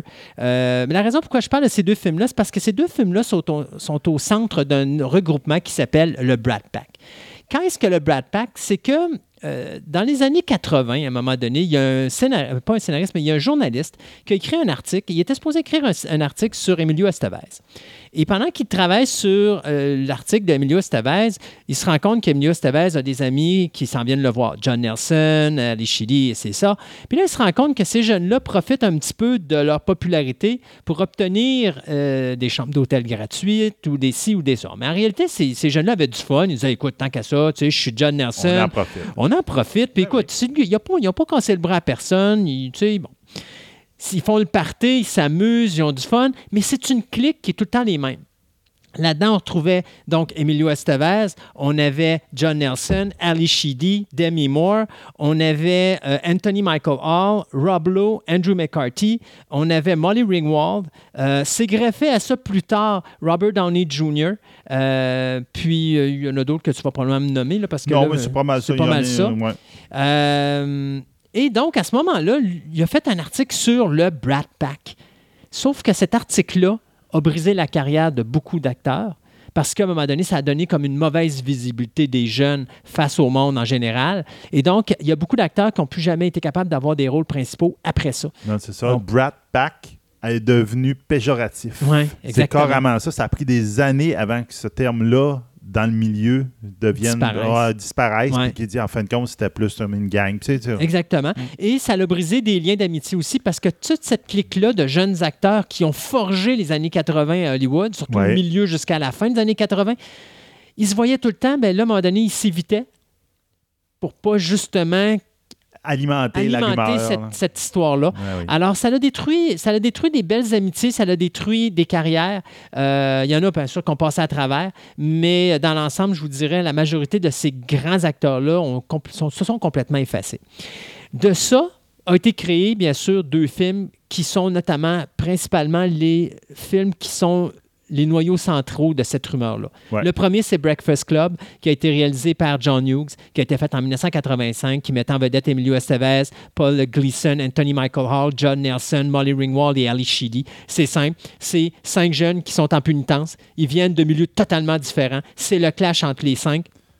Et donc, pendant, un après, ben, pendant une- toute une journée, ils vont apprendre à se connaître, ils vont se mettre la vérité d'en face. Puis finalement, à la fin de cette journée-là, puis c'est le fun de la psychologie d'un film, ils sont supposés avoir réglé pas mal leurs problèmes, puis ils sont supposés retourner euh, dans la société d'une certaine façon, euh, mieux que ce qu'ils étaient, avec un petit ça. message de Michael Anthony Hall qui dit T'es qui, toi, le professeur, pour nous dire qui qu'on doit être ou qui qu'on doit apprendre à être?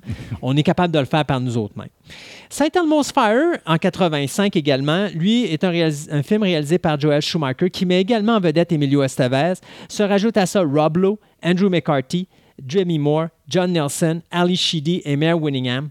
Mare Winningham qui ne fait pas partie, en passant, du groupe de Brad Pack. Elle, s'est complètement euh, euh, Dissocié de ça. dissocié du groupe en partant. Euh, donc, ça, ben, c'est comme la suite de Breakfast Club. C'est les étudiants à problème sont maintenant. euh, Amis. C'est ça. Ben, ils sont, sont amis, mais je veux dire, ils ont fini, ils ont été gradués, ils ont Ouais. passé leur graduation. Et donc, maintenant, ils doivent vivre les difficultés de comment tu passes de l'école et tomber dans la vie réelle, dans la vie professionnelle et tout ça. Et te créer une identité en même temps parce que leur identité scolaire ne doit, n'est pas la même que leur identité au Dans niveau social, vie, dans la ça. vraie vie. Donc, c'est toutes les difficultés qu'ils rencontrent euh, dans la vraie vie, puis deviennent notamment des adultes. Donc, comment passer de l'âge enfant à l'âge adulte? Et d'ailleurs, tu as le personnage de Rob Lowe qui a beaucoup de difficultés à casser cette limite-là, euh, où est-ce qu'il passe son temps. D'ailleurs, à un moment donné, il retourne à l'école pour essayer de avoir une job à l'école. Puis à un moment donné, il se fait passer une paire de claques parce qu'il y a un jeune qui dit Ben oui, on a besoin justement d'un pusher pour nous passer la drogue. Mais lui, c'était pas pour ça. Lui, dans sa tête, c'était je veux me trouver une job mais je veux retourner à l'école parce que je suis pas capable de me casser du moule de l'école. Donc, Breakfast Club, Saint Elmo's Fire, ce sont des films qui sont importants dans les années 80 parce que c'est des films qui démontrent que les adolescents, tout ce qu'ils veulent avoir au cinéma, c'est pas juste des paires de fesses euh, puis du langage grossier à la Risky Business ou à la Chez Porky ou Porky's euh, ou toute la clique de films comme ça où est-ce que les grands noms, euh, plutôt les, les, les- les hautes cravates hollywoodiennes voulaient- pensaient que les jeunes voulaient avoir, là, des films comme Bachelor Party puis des choses de même. John Hughes est arrivé puis il a dit non, les adolescents, C'est pas ça qu'ils veulent. c'est pas ça qu'ils veulent. On est capable de traiter les adolescents comme des adultes. Ils ont des problèmes eux autres aussi, puis je vais vous les montrer. Et d'ailleurs, il avait fait 16 Candles l'année d'avant, qui était vraiment le premier ça. à vraiment prendre au sérieux les problèmes des adolescents. Et donc, d'arriver avec Breakfast Club, qui a été une paire de claques parce qu'à l'origine, il n'y a personne qui voulait d'avoir ce film-là. Les producteurs se disaient que ça allait être un, un navet complet puis que ça allait être un box-office euh, Merdique. ouais. merdique, euh, exécrable. D'ailleurs, on l'avait foutu dans la pire période de l'année. Ça a été, dès le premier moment que c'est sorti en salle, un boom incroyable. Personne n'a vu ça venir. Et ça a été la révolution euh, des adolescents des années 80. Donc, Breakfast Club a parti cette, cette, cette, cette espèce de popularité-là. Et l'arrivée de Saint Elmo's Fire par-dessus ça fait juste rajouter la cerise sur le Sunday parce que ça, ça remet encore plus d'impact au niveau de cette espèce De ce style. de style de film où est-ce qu'on dit les adolescents, c'est pas C'est juste. pas ça qu'ils veulent voir. C'est c'est pas juste des, des- des petits jeunes délinquants euh, qui, C'est veulent, qui rêvent juste au sexe, puis, euh, si, puis à fêter, puis à faire le party. Ils ont des problèmes sociaux, puis on va vous montrer c'est quoi. Donc, si vous voulez vraiment voir des bons films pour vous montrer justement, puis on se retrouve encore là-dedans, puis même vos jeunes pourraient se retrouver encore parce que les Oui, thèmes ne varient. tu sais, Même si l'évolution est là, les thèmes problématiques des jeunes aujourd'hui sont exactement les mêmes que les années 80 ou 90 ou 2000. Quand vous allez jouer, euh, vous allez écouter euh, Simple Most Fire, vous allez entendre la musique qui Ah, est encore musique est iconique, encore, on l'entend souvent. Même, Breakfast Club, tu peux pas passer Ouais. à côté parce que Breakfast Club, euh, John Williams, pas, pas John Williams, mais je veux dire, euh, John Hughes est un gars de musique, alors veut, veut pas, lui, il, a, ça. il a mis les- des thèmes incroyables là-dedans et tout ça. Donc, c'est tout pour nous. Oui. Euh, juste vous rappeler si vous voulez venir nous voir en personne, samedi 2 juin 2018 à la librairie Morancy à Fleur de Lys, on va être là de 11h le matin jusqu'à environ 4h l'après-midi. On va être au Festival BD La Croisée des Mondes, deuxième édition. On va enregistrer notre, euh, des entrevues pour notre euh, émission, Sur place. euh, ben, notre émission premier anniversaire Oui. euh, sur place et on va se faire également l'animation. Donc, si vous voulez venir nous voir, parler avec nous, échanger, tout ça, puis venir écouter un petit peu et rencontrer des vedettes, des artistes vedettes de la bande dessinée, bien, ça sera l'occasion pour vous de le faire. Seb, on se dit à dans deux, dans deux semaines Pendant deux semaines. pour notre émission spéciale. Et, puis, aux téléspectateurs, ben, aux, aux auditeurs, dit, aux deux, Oui. on vous attend. on vous attend aux deux. Bye bye tout le monde.